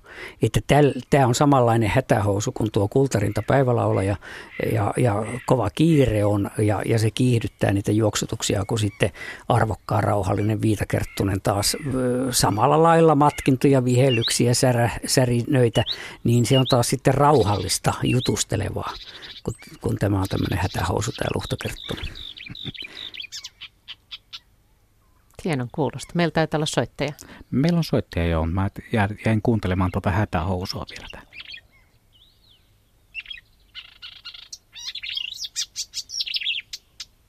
On sille vähän kiire. Joo, mutta mennään sitten Oulun suuntaan puhelimitse. Tauno on langalla. Tervehdys. Joo, terve. Mustonen, Mustonen tuota, on Oulussa ilta. No niin. Ilta. Mä tätä aikoinaan, siis sitten on aikaa, tota, no, sillä ajalla ja siis sitten on aikaa tota, varmaan yli 20 vuotta tai ei muista. Niin sain, sain homma, eri, eri paikkakunnalla asuttiin, niin sain hommattua rankoja tota, kar, karsin Kärsämällä ja tota, sitten mä yöllä karsin sen takia, että oli tota, viilempi tehdä katoa. Niin semmoinen kuin taivaan vuohikato kuuluu. Mm. Mm. Ja se oli, se oli mahtavan kuulla. Vähän niin kuin, niin kuin tunnelmamusiikkia siinä samalla, kun tein sitä hommaa. Niin, semmoinen, semmoinen lintu oli.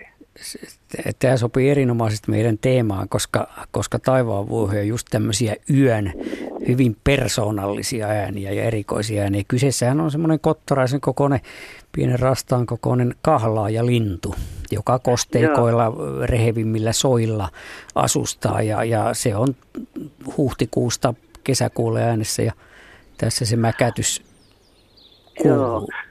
Ja... Se, se, se, se on semmoinen mäkättävä. Mä, mä tänä iltana katsoin YouTubesta. Se on vähän niin kuin kuovi, mutta e, e, eri, eri, eri mallinen kuitenkin. Joo, paljon. Pa, vähän, pa, vähän, vähän niin, niin, niin kuin tukevampi. Pa, pa, paljon pienikokoisempi ja pitkä suora nokka, hyvin pitkä nokka. On. Ja jännittävä tässä mäkätyksessä, joka on kuin lampaan mäkätystä, hyvin erehdyttävästi muistuttaa, niin sehän on semmoinen mekaaninen ääni, joka syntyy niistä, kun pyrstösulat, reunimaiset pyrstösulat väpättää siellä ilmavirrassa. Ja kun sitä lintua ilta- tai aamuhämärässä seuraa, se voi olla tosiaan yölläkin äänessä ee, alkukesän saakka, niin ääni kuuluu aina silloin, kun se syöksyy alaspäin viistosti. Että se sen soidinlento on tämmöistä, että ylöspäin, alaspäin, ylöspäin, alaspäin. Ja, ja e, valokuvista esimerkiksi näkyy, kun sitä kuvaa lennossa, niin ne harottaa ne reunimaiset jäykät sulat. Ja se ei tule siis nokasta ollenkaan se ääni. Ai se sillä Joo, se, se tulee niistä pyrstösulista ja se vaatii sen alaspäin syöksymisen, että se ääni kuuluu. Että se lintu ei ollenkaan sano tätä. Aikanaan, kun tämä on näin omituinen ääni ja ihmiset kuuli tämmöistä, niin ne luuli, että siellä joku jumalolento vuohien vetämässä vaunussa menee pitkin taivaan kantta. Että kyllähän tämmöisen, tämmöisen kun kuulee taivaalta, niin vähän siinä alkaa epäillä jo, että ei se nyt naapurin lammaskaan voi olla. Siinä tuli nimellekin selitys sitten, niin, taivaan, ta- taivaan vuohi. vuohi.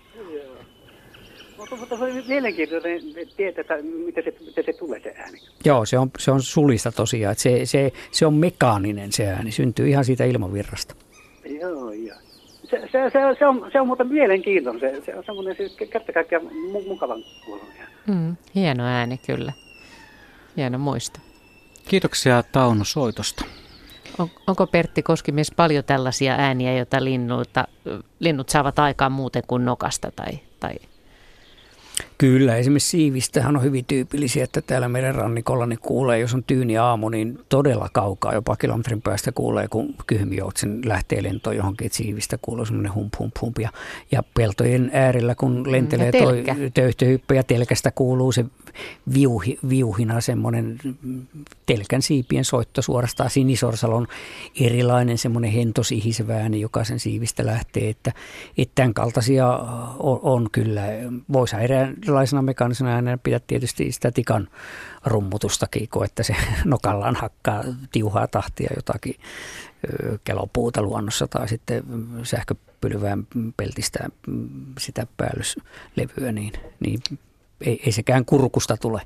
kun otellaan seuraavaa soittajaa, niin puhutaan nyt muutama sana siitä, että miten se linnun ääni oikein syntyy. Että miten niin pienestä linnusta voi tulla näin mahtava ääni kuin mitä näillä monella yölauleilla tulee. Ääni, ää, ääni ja äänielinhän, joka linnulla on siis, äh, ei ole tässä kurkussa keuhkoputken yläpäässä niin kuin meillä nisäkkäillä, vaan, vaan kun keuhkoputki haaraantuu kahtia, äh, siellä, siellä alapäässä haaraantuu kahteen keuhkoon, niin se äänielin on, on siellä ja sehän on siis ilma, ilma virtailee, siellä on erilaisia kalvoja, sen sisäpuolella ulkopuolella on lihaksia, jotka supistaa tätä äänielintä. Ja kun linnulla se hengitysjärjestelmä on, on varsin laaja, siis kun ajatellaan se keuhkot ja, ja, ja sillä ei ole tämmöisiä keuhkorakkuloita, vaan, vaan sillä on tämmöisiä putkia, jotka kulkee siellä keuhkojen läpi ja ne vielä keuhkojen jälkeen laajenee ilmapusseiksi joita sitten on, on siellä sisäelinten välissä ja, ja jotka toimittaa sitä pallean virkaa, että tavan, niin kuin vähän palkeet ja, ja voidaan supistaa sitten sitä, sitä hengitystä, niin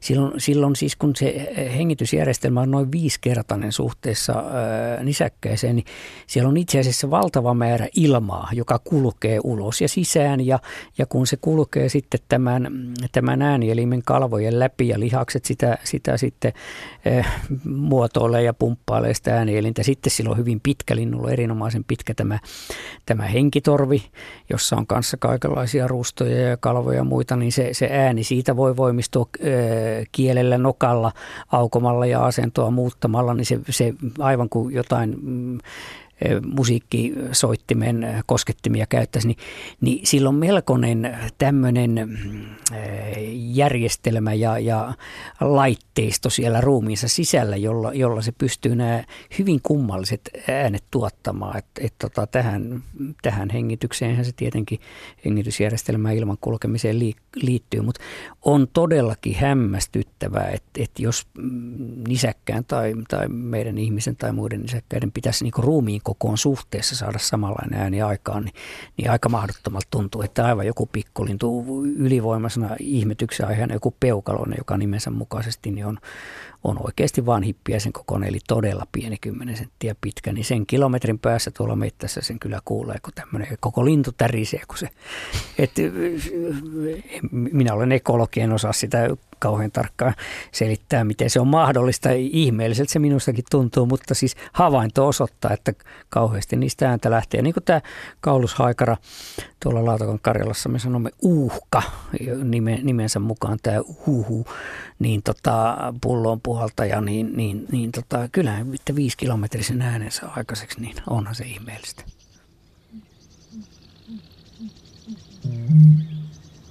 Mm.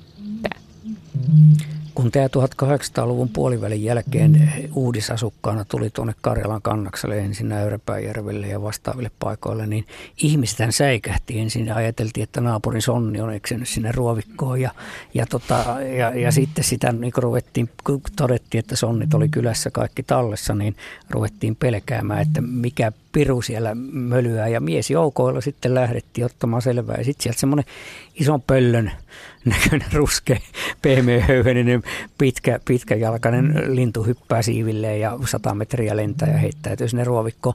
Tämä on sen ruisrääkän tavoin niin samanlainen piileskeli, että ei harvoin sitä näkee, mutta siellä se mölyää. Ja samoissa tarkoituksissa mahdollisimman monta naarasta yrittää sinne ruovikkoon saada pesimään ja itse kattelee vaan päältä, että hommat näköjään etenee.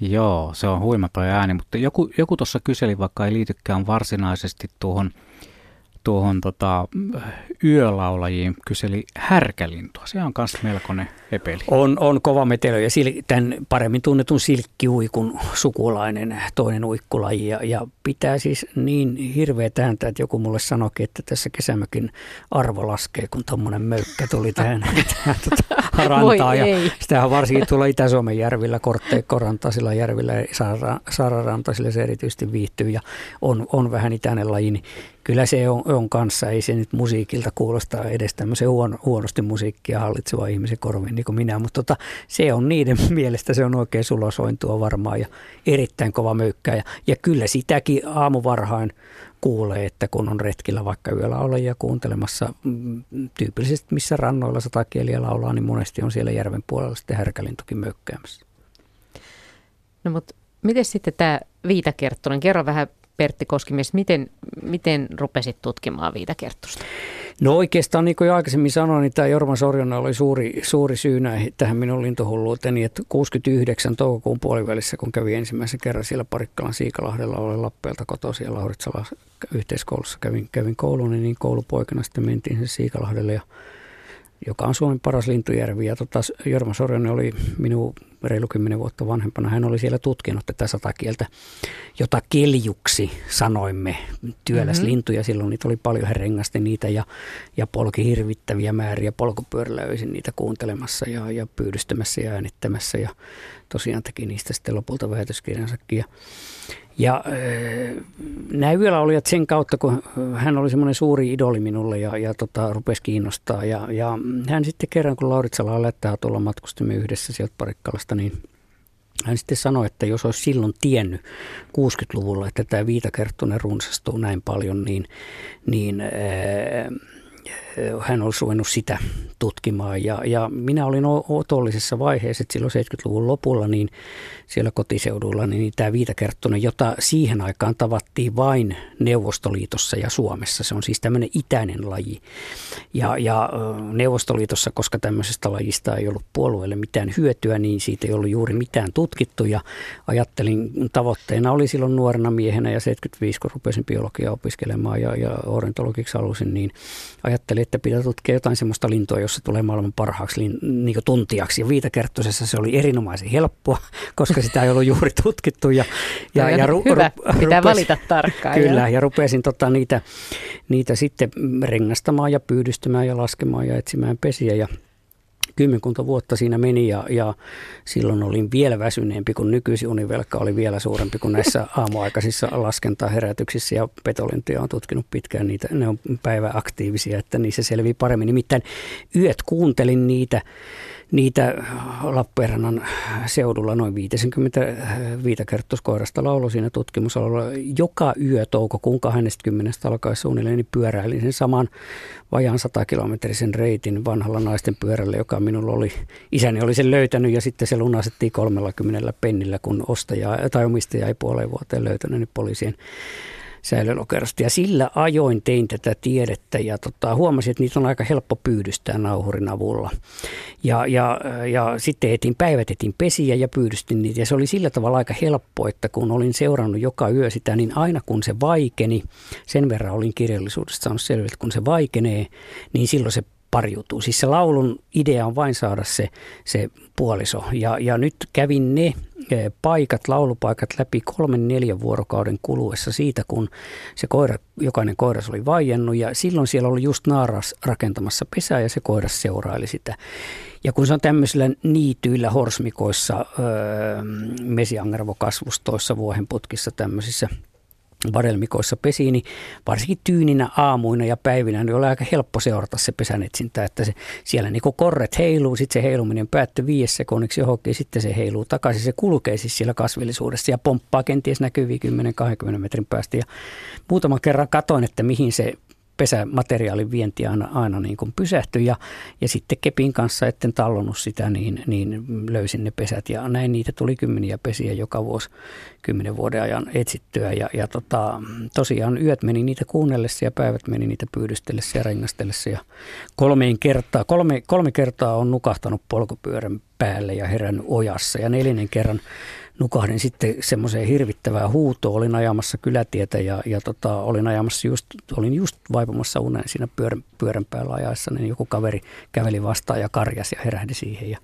sitten kyttäsin niitä, oli semmoisia niittiä, jossa oli vaikea niin kuin kauempaa nähdä, missä se rakentaa, niin kerran kiipesi yhden haavan latvaan 15 metrin puu vaan ja kattelin sieltä, kun se siellä alhaalla se lintu touhusi ja väsytti niin hurjasti, että nukahdin siihen puulatvaan ja ja, ja tota, romahdin siitä eteenpäin. Mutta onneksi oli poikittain semmoinen oksa, että havahduin siihen, että, että tota, minulla ei ollut silloin ajokorttia. Olin niin tämmöinen luonnonsuojelija ja auton vastustaja ja pakko se oli sitten ajaa, kun toinen lapsi syntyi perheeseen. Ja, ja ensimmäisenä kesänä, kun tein yölaolajia, sitten 90 näitä yölaoloja hommia, tota, useita vuorokausia valvoin ladalla, ajelin tuolla niin Imatralla, menin sen kaukopäässä, se oli kaksi sekuntia ojasta, niin sitten vaimoni sanoi, että opettelisit juomaan kahvia, että pysyisit paremmin hereille ja, ja sen jälkeen sitten tästä kahvijuonista ei ole tullut loppua, että se on sen nuoruudessa juomatta jäänyt kahvi, niin tietenkin pitää korvata, mutta että se, se oli mielenkiintoista, mielenkiintoisia värirengastin niitä ja löysin semmoisen asian, että tämä äsken soitettu luhtakerttonen, joka on hyvin läheinen laji, niin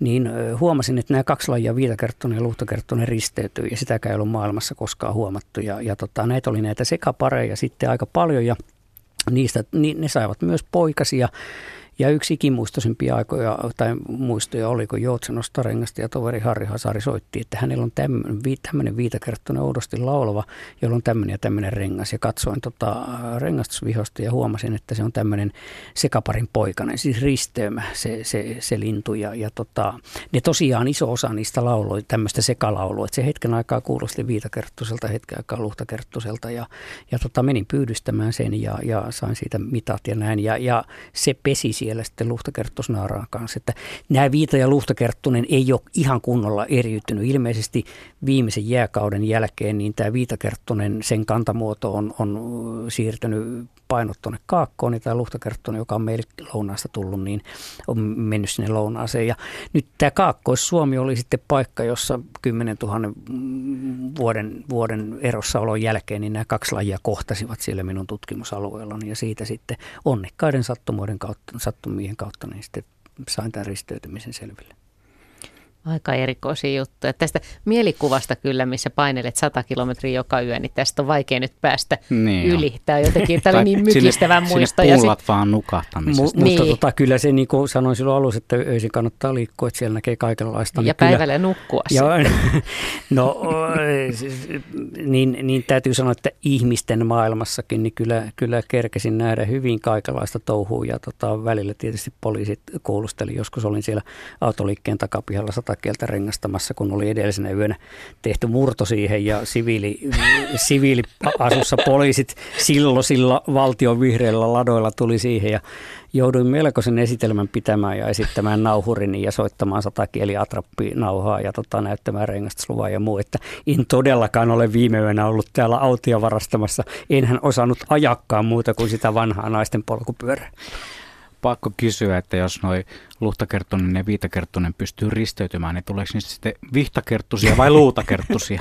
no nimiä, nimiä ei annettu, mutta että se osoittaa, niin kuin, että tämä laji, lajikäsite on vähän häilyvä ja niinhän se on luonnossakin, että, eihän, että koko ajan siellä on tämmöinen prosessi meneillään ja nämä kerttuset kaikki on, on hyvin lähisukuisia. Ja sehän näkyy jo siitä, että niitä on, niin kuin, jos semmoista kattelee tuolla puskassa, ne on hyvin samannäköiset. Äänet on, on kehittyneet vähän erilaisemmiksi, koska se vaikuttaa siihen puolisovalintaan justiin, niin se on niin evoluutiossa ollut järkevää, että se ääni, ääni eri, eriytyy. Moni pitää nimenomaan viitakerttusen niin ehkä kaikkein hienoimpana näistä yölaulajista. Miten sinä tällä kymmenen vuoden kokemuksella No senkin jälkeen kyllä panen aina merkille ja tosiaan meillä siellä Parikkalan pihassa on 30 vuotta. Se oli, että miksi se talo halusin siitä Siikalahen rannalta jo koulupoikana itselläni. Niin yksi syy oli se, että siinä pihalla juhannusruusupuskassa, niin kuin tänä aamuna viimeksi, niin siinä laulaa Viita Kerttunen. Siinä on jo, se on enää esteettinen nautinto minulle, että aikanaan se oli kymmenen vuotta tosiaan tiukan tutkimuksen kohde, kohde ja, ja tota, mm, mielenkiinnon. Minä olen jopa hyvin pitkän tappelun jälkeen niin armeijasta päässyt pois kahdeksalla kuukaudella. Silloin kovasti painostettiin, mutta Olli Järvinen, silloin eläintieteen professori edesmennyt, niin hän kirjoitti semmoisen paperin, Rakuna, Uudenmaan Rakuna-pataljoonaan, että tota, tämä on niin tärkeä mies, maailman paras viitakertostuntija, että sen täytyy päästä kesäksi pois, että muuten menee edellisten vuosien tutkimussarjat hukkaan. Ja mm, ikuisesti muistan, pääsin mm. 5.6. sulevin päivänä pois sieltä armeijasta ja silloin oli kauhea kiire päästä jyvälle, että missä revireillä niitä on. Ja, ja, ja tota, jälkikäteen jo suurella vaivalla ettiin niitä pesiä, kun ei tavallaan sitä, sitä kaikesta päässyt sitä kuulemista. Ja vielä siitä laulusta, että Viita Kerttunen siis silloin suuressa aineistossa sen muistan, että kahdeksan yötä oli se keskimääräinen koiras, joka laulo, kunnes naaras tuli. Mutta se koiraansa toiseen, niin se vaihteli semmoisesta muutamasta tunnista, eli naaras tuli aamuyöllä, kun se koiras oli iltayöstä alkanut laulaa ja oli itse edellisenä yönä luultavasti saapunut, ja sitten tuommoiseen puolentoista kuukauteen. Ja osa niistä jäi, silloin noin kolmasosa jäi parittomiksi. Se oli silloin kaakkoinen laji ja, ja se Kaakkois-Suomi oli Niko levinneisyyden reuna-aluetta ja, ja sielläkin oli kolmasosa koiraista jäi parittomiksi. Nythän se on runsastunut kovasti ja laajentanut levinneisaluetta jopa Ruotsiin saakka ja Baltia ja muuta. Et tota, nyt siellä on paljon suurempi on se, se naaraan saavien osuus. Se on niin vakiintunut ja, ja menestynyt. No tämmöistä pusikkoa on tullut, tullut mm. lisää. Mutta sulta ei ole hävinnyt sitä yön taikaa ja sitä laulun taikaa sitä kautta, että olet niitä tutkinut noin paljon? Ei, kyllähän se on, on Suomen linnuston kaunein laulaja, että kyllä minä edelleen sitä mieltä, että jos Juhal on, on ääninäyte, niin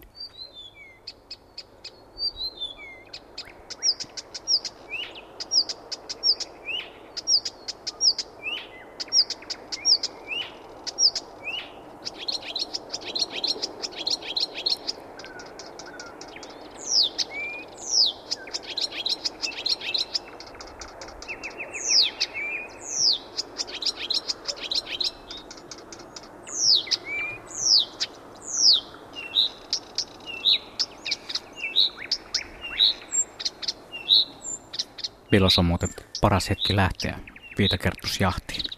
Nyt on itse asiassa mm, ehkäpä, voisiko olla puolet koiraista saapunut Suomeen. Nyt niinhän tulee sieltä Kaakosta, pääosa on Sri Lankalla talvehtiin ja tota, pitkästä matkasta tulevat. Ja se muutto jatkuu vielä tuohon lähelle juhannusta, mutta että iltaisin se alkaa laulaa, kun alkaa hämärtää. Mutta aamulla aika pitkään laulelle, että auringon nousun aikaa, viiden, kuuden aikaakin vielä siis ihan aktiivisesti. Mutta sitten, sitten kun se naaras tulee, niin se, se mykistyy sitten seuraavaan kevääseen asti, että sillä on tosiaan tämmöinen systeemi, että sen jälkeen se sitten vähän säksättelee siellä vaan ja, ja näin. Et, ja tässä siis kaikki, aivan kuten Luhtakerttuselle, kaikki nämä äänet on matkintoja. Sillä ei ole mitään omaa, ainoa, Viitakerttusella ainoastaan tämä rauhallinen tempo on se oma. Ja nyt Luhtakerttusesta on paremmin tutkittu, minulkin on satoja kilometriä äänin nauhaa, siis vanhalla tuommoisella Kelamankalla uuherilla aikanaan niitä äänittelin. Niin tätä, tätä lajia ei ole, eikä, enkä ole niitä, mm, isäni eli yhdestä kaksivuotiaaksi oli hyvin sitkeä ja olen ajatellut, että sitten kun ei jalka enää nouse eikä pääse tuonne sääksi petäjiä eikä, eikä jaksa kulkea, niin sitten on aikaa näitä vanhoja aineistoja analysoida, niin, niin Tästä en osaa ihan varmasti sanoa, mutta luhtokerttuisesta tiedän, joka, joka on luultavasti sama systeemi, että yksi koiras keskimäärin 5, 60, 70 lajia matkii. Mutta esimerkiksi Pelkiassa, kun tutkittiin semmoinen muistaakseni 40 koiraan otos, niin siinä oli semmoinen 220 eri lajia – joita semmoinen koirasjoukko matki eri lintuloja ja joista noin puolet oli eurooppalaisia ja luhtakerttuisessa tapauksessa noin puolet sieltä Itä-Afrikasta talvialueelta. Eli se sinne, sinne vuodenvaihteeseen asti, silloin se herkkä vaihe, kun se kesällä on syntynyt, niin se siellä imee sitten niitä ääniä kanssa. Ja, ja sama on tällä viitakerttuiselta, tuossa kuuluu esimerkiksi haarapääsky ja muut tämmöisiä, jotka pystyy tunnistamaan, että meikäläisiä, sitten siellä on, osa on niitä viidakon lintuja sieltä Intian mm. niemimaalta ja Sri Lankalta. Se Sekin on, niin kuin... on hämmästyttävä matka. Niin, kyllä. Tulla sieltä. Kyllä. Mm. Tuoda ääniterveiset. Joo, lentävä nauhuri. Hei, mutta Jukka on Lammilta puhelimessa. Kiva, että maltoit odottaa. No, mielenkiintoista jutustelua. No niin, okei. Kerro, minkälaisia tarinoita sulla on. No, minähän olen yötyöntekijä. Minä jaan lehtiä ja postia juuri parhaaseen aikaan yöllä. Ja tota, varsinainen kysymys on tietenkin, multa on jäänyt ilmeisesti ohjelmasta vähän pois, kun tämä Neetokainen, jolla puhelu meni, niin sanoi, että saattaisi olla ruisrääkkä. Nääs tuota, tässä nyt pari paikkaa tällä lammilla, johon olen törmännyt, kun jaan postia yöllä, niin pieni pelto ja tuota, nousen autosta tai avaan ikkunan, niin kuuluu niin kuin vanha, sanotaanko pappatunturin toi äänimerkki, niin tuota, semmoinen ääni, että mahtaisiko olla ruisräkkä. Tällainen. Itse asiassa kyllä. Kyllä, tämähän se on. No niin. Joo. Ja se siellä, siellä pelloilla se on, se on, voi aika pienellekin pellolle itse asiassa asettua, Juu, että ei ne pelkkiä lakeuksia ole, että missä se Joo, tulee tota, ihmetys oli suuri, kun kuulin ensimmäisen kerran, että mahtaisiko olla. Joo. Mutta sitten No tämä nyt ainakin minun epäilykseni sitten. Joo, kyllä se, ky, kyllä, se, kyllä, se, kyllä se varmaan näin on. Ja tosiaan niin lehden jakaja, että tota, silloin yöaikaan kun paljon liikuin, niin siellä on aika harvoja ammattiryhmiä liikkeelle. Että niin kuin sanoin, että näkee kaikenlaista ihmiselämää, kyllä, niin kyllä siellä sitä, siellä sitä rikollisen puolen kulkijaa näkee ja niitä jahtaavia poliisia, mutta sitten siellä aika varhaisessa vaiheessa rupeaa se lehdenjakajakin tulee kuvioon mukaan. Joo, että... ja kun mulla nyt on onni, että mä myöskin tuonne maaseudulle lähden, niin siellä kyllä törmää sitten paljon lintuihin ja nisäkkäisiin. Joo. Tuota, hyvä, kun tuli tämä ruisäkkähomma nyt, tosiaan kaksi peltoa, nyt on semmoista, jossa se Miksi se muuten ääntelee? Se, Äänteleekö se minulle? Ei. Se, se, se houkuttelee jotain vähän kauniimpaa todennäköistä. Anteeksi, että sanon näin, mutta että ruisräkkä naarasta, se, ruisräkkä naarasta se, se sinne haluaa. Ja kun se on tämmöinen haaremin keräjä, eli se ei välttämättä tyydy yhteen puolisoon, niin se raksuttelee sen takia siellä kaiken kesää, että se kuuluu tähän aika pieneen lajijoukkoon, joka meillä on moniavioinen. Et, et tota, ja, ja se saattaa vaihtaa vähän paikkaa, että niitä rengastuksella on todettu, että että kun se yhteen paikkaan se naaras sitten alkaa hautua siellä muniaan, niin se koiras siirtyykin sinne naapuripellolle ja raksuttelee siellä ei ikään kuin poika miehenä, vaan huutelee, että tä- täällä olisi, olisi hyvä pelto ja sitten seuraava naaras tulee etelästä ja, ja ryhtyy sen kimppaan. Ketku. No mielenkiintoinen. Tota, ja sitten semmoinen havainto tässä. Onneksi nämä lehdenjakajan nopeudet tuolla autolla ei ole kovin suuret, mutta kumminkin niin tuntuu, että lintujen tuo pakoetäisyys on yöllä ihan toista luokkaa kuin päivällä kyllä se pitää paikkansa ja kun siellä se auto tulee kuitenkin niin harvoin, niin ne on vähän ehkä oppinutkin, että tässä nyt rauhassa aikaa, että ei ne edes pyri sinne maantielle päiväsaikaa, kun siitä suihkaa autoja koko ajan. Ja yksi tekijä on varsinkin päivälinnulla, kun ne rupeaa siellä sitten jo kuitenkin ennen auringon nousua ruokaa ja muuta, niin, niin ne saattaa sokaistua sitten, jos ihan sattuu katsomaan niitä autovoimakkaisiin valoihin kohti ja muita. Ja, ja kyllä tuo havainto on ihan totta, että kyllä niitä autolla pääsee yöaikaan niin, niin paljon lähemmäksi. Joo, nyt on vähän hankala, kun on näin valosaa, mutta silloin, no sanotaan, toukokuuhan oli ihan mahtavaa, oli niin lämmin ja pidin paljon ikkunaa auki. Niin kyllä yölaulajien ääni kuuluu ihan selvästi. Kyllä, ei siellä itsekseen tarvitse olla. Voisi kuvitella, että aika hauska vuoden aika jakaa postia nyt just. No kyllä, Kyllä.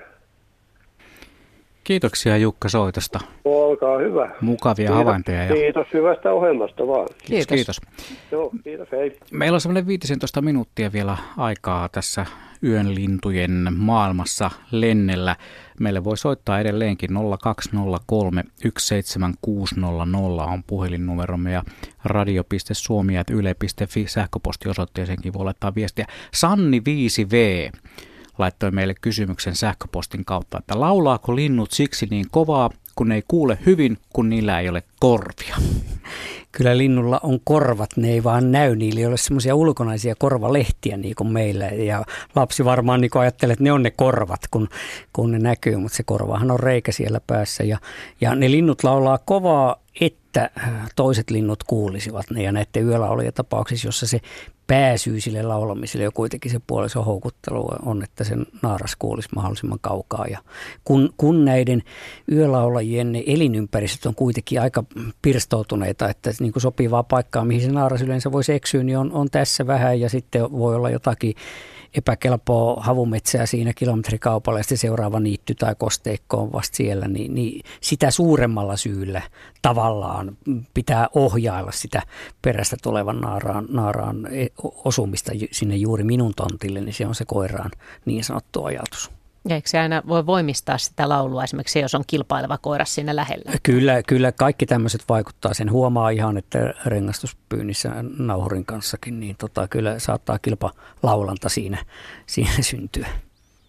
Niin ja Suome, no, nuoret suomalaismiehet harrastavat sitä, että ne ottaa mopon pakoputkesta äänenvaimentajaa pois, että se ääni olisi kovempi, jos Kyllä. naapurin poika on tehnyt sen saman tempun. Siinä on ihan samasta asiasta loppupeleissä kuitenkin kysymys. Sitten yhdistämme Mikkelin suuntaan, siellä on puhelimessa Anja. No ilta. No ilta. ilta.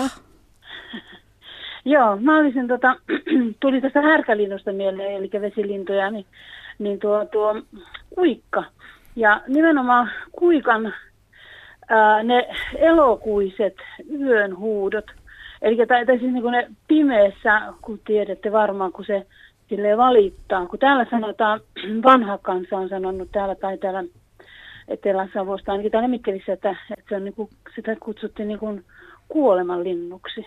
Eli tota, sehän valittaa sille ennen kuin se huutaa sen kuikka. Ni, niin tota, se valittava ääni, se on aika mystinen ja vähän pelottava joskus.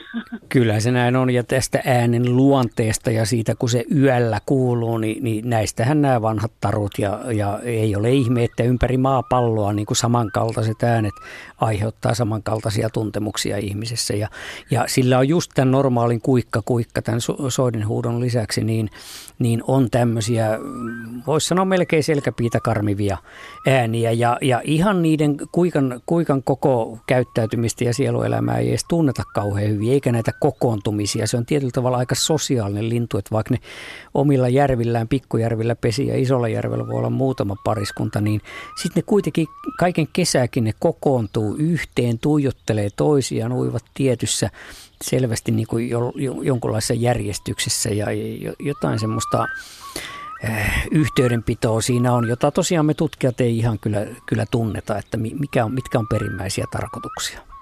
Niin, se on, se on niin mystinen lintu. Muutenkin se on niin, kuin, niin mystisen näköinenkin jotenkin. Se on niin uljaas, kun se menee tuossa järven pinnalla. Ja, ja tosissaan yöllä, kun tulee sitten, kun olet tuossa illalla, tulee kotiin tai olet tässä pihalla, niin kun sit se, se valittaa, se saattaa pitkän aikaa niin kuin valittaa. Että se ei, se ei lähinnä, se ei ehkä sitä yöllä huudakaan sitä kuikkahuutoa ollenkaan, vaan se valittaa. Kyllä, valittaa. joo. joo tämä on ihan, ihan totta ja ihan todella hyvin perustein. Tämä on oikeastaan hyvä, kun tämä kuikka tuli tähän, koska kyllähän se on niitä hienoimpia yön ääniä ja, ja tosiaan ihan kevästä sinne loppukesään, niin yöaikaan, se on ihan pimeimpään yöaikaankin, niin saattaa huutaa. Ja, ja on siinä just niin kuin sanoitte, niin kuin se on tämmöinen alkuvoimaisen villin tuntunen niin ääni kuin ulkonäkökin, niin siinä kyllä, on jotain kyllä. juhlavaa.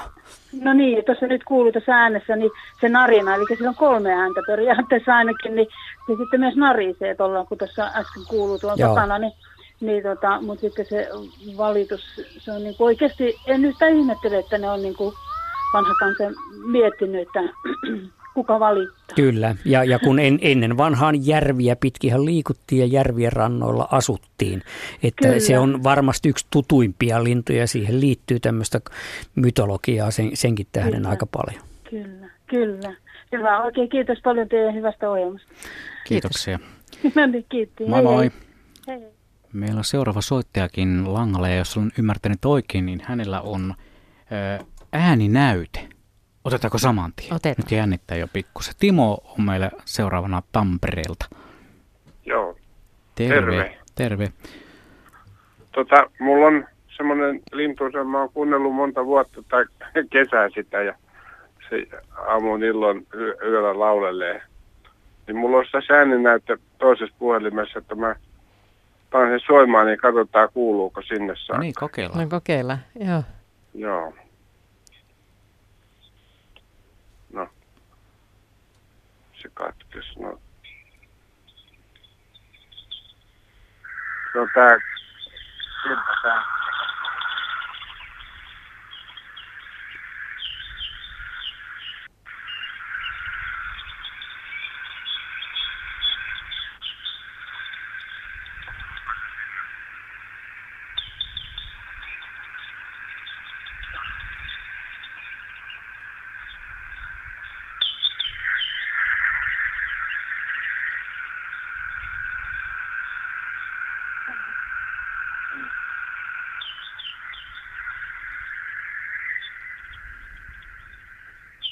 Mikähän siinä mahtaa olla? Pertti, saitko kiinni?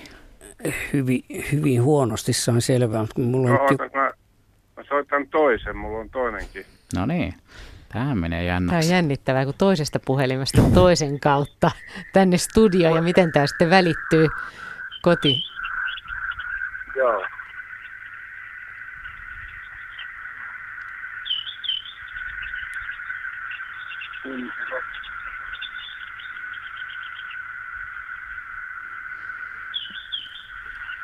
Vähän hämärän kuulosta, mutta Pertti on hyvin miettelijän näköinen tässä.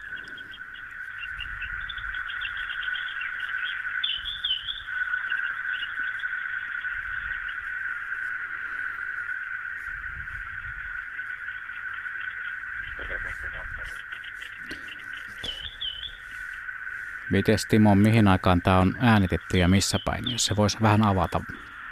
Joo, tää on illalla, voisitko katsoa sitä aikaa. Se on tota...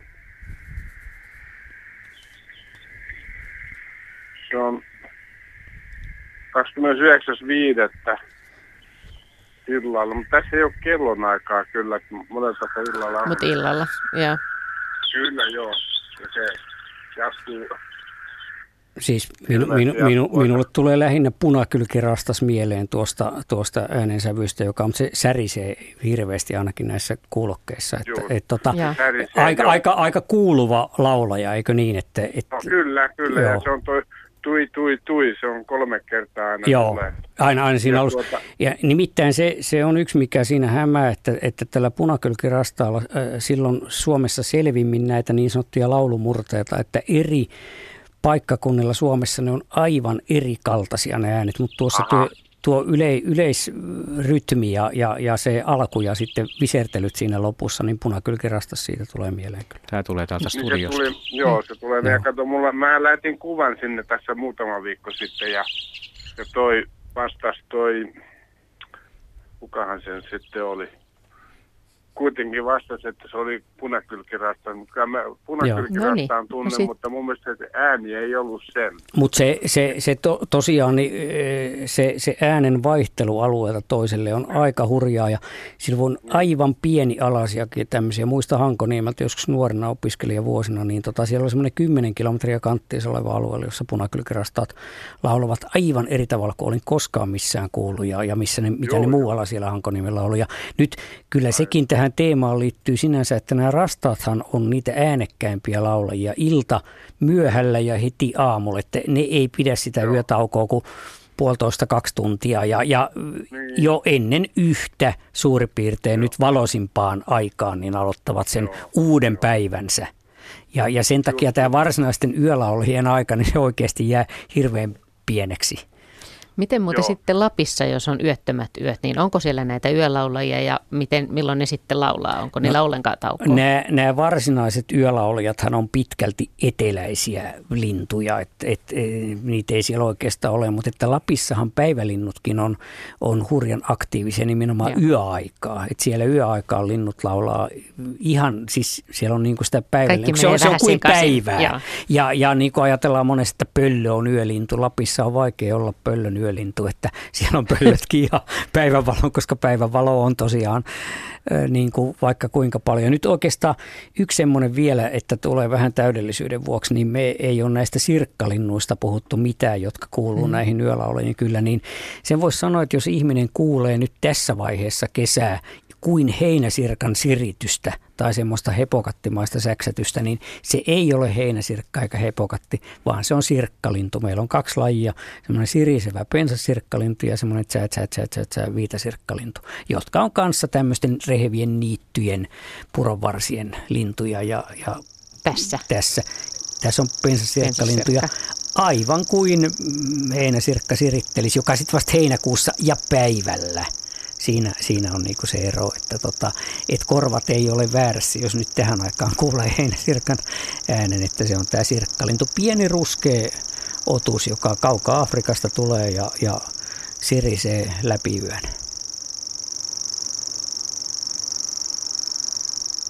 On tämäkin aika läpitunkeva. Ja aika monotoninen. No Mutta todella. naaraan mielestä tosi kaunista. Tästä tulee asia selväksi ainakin.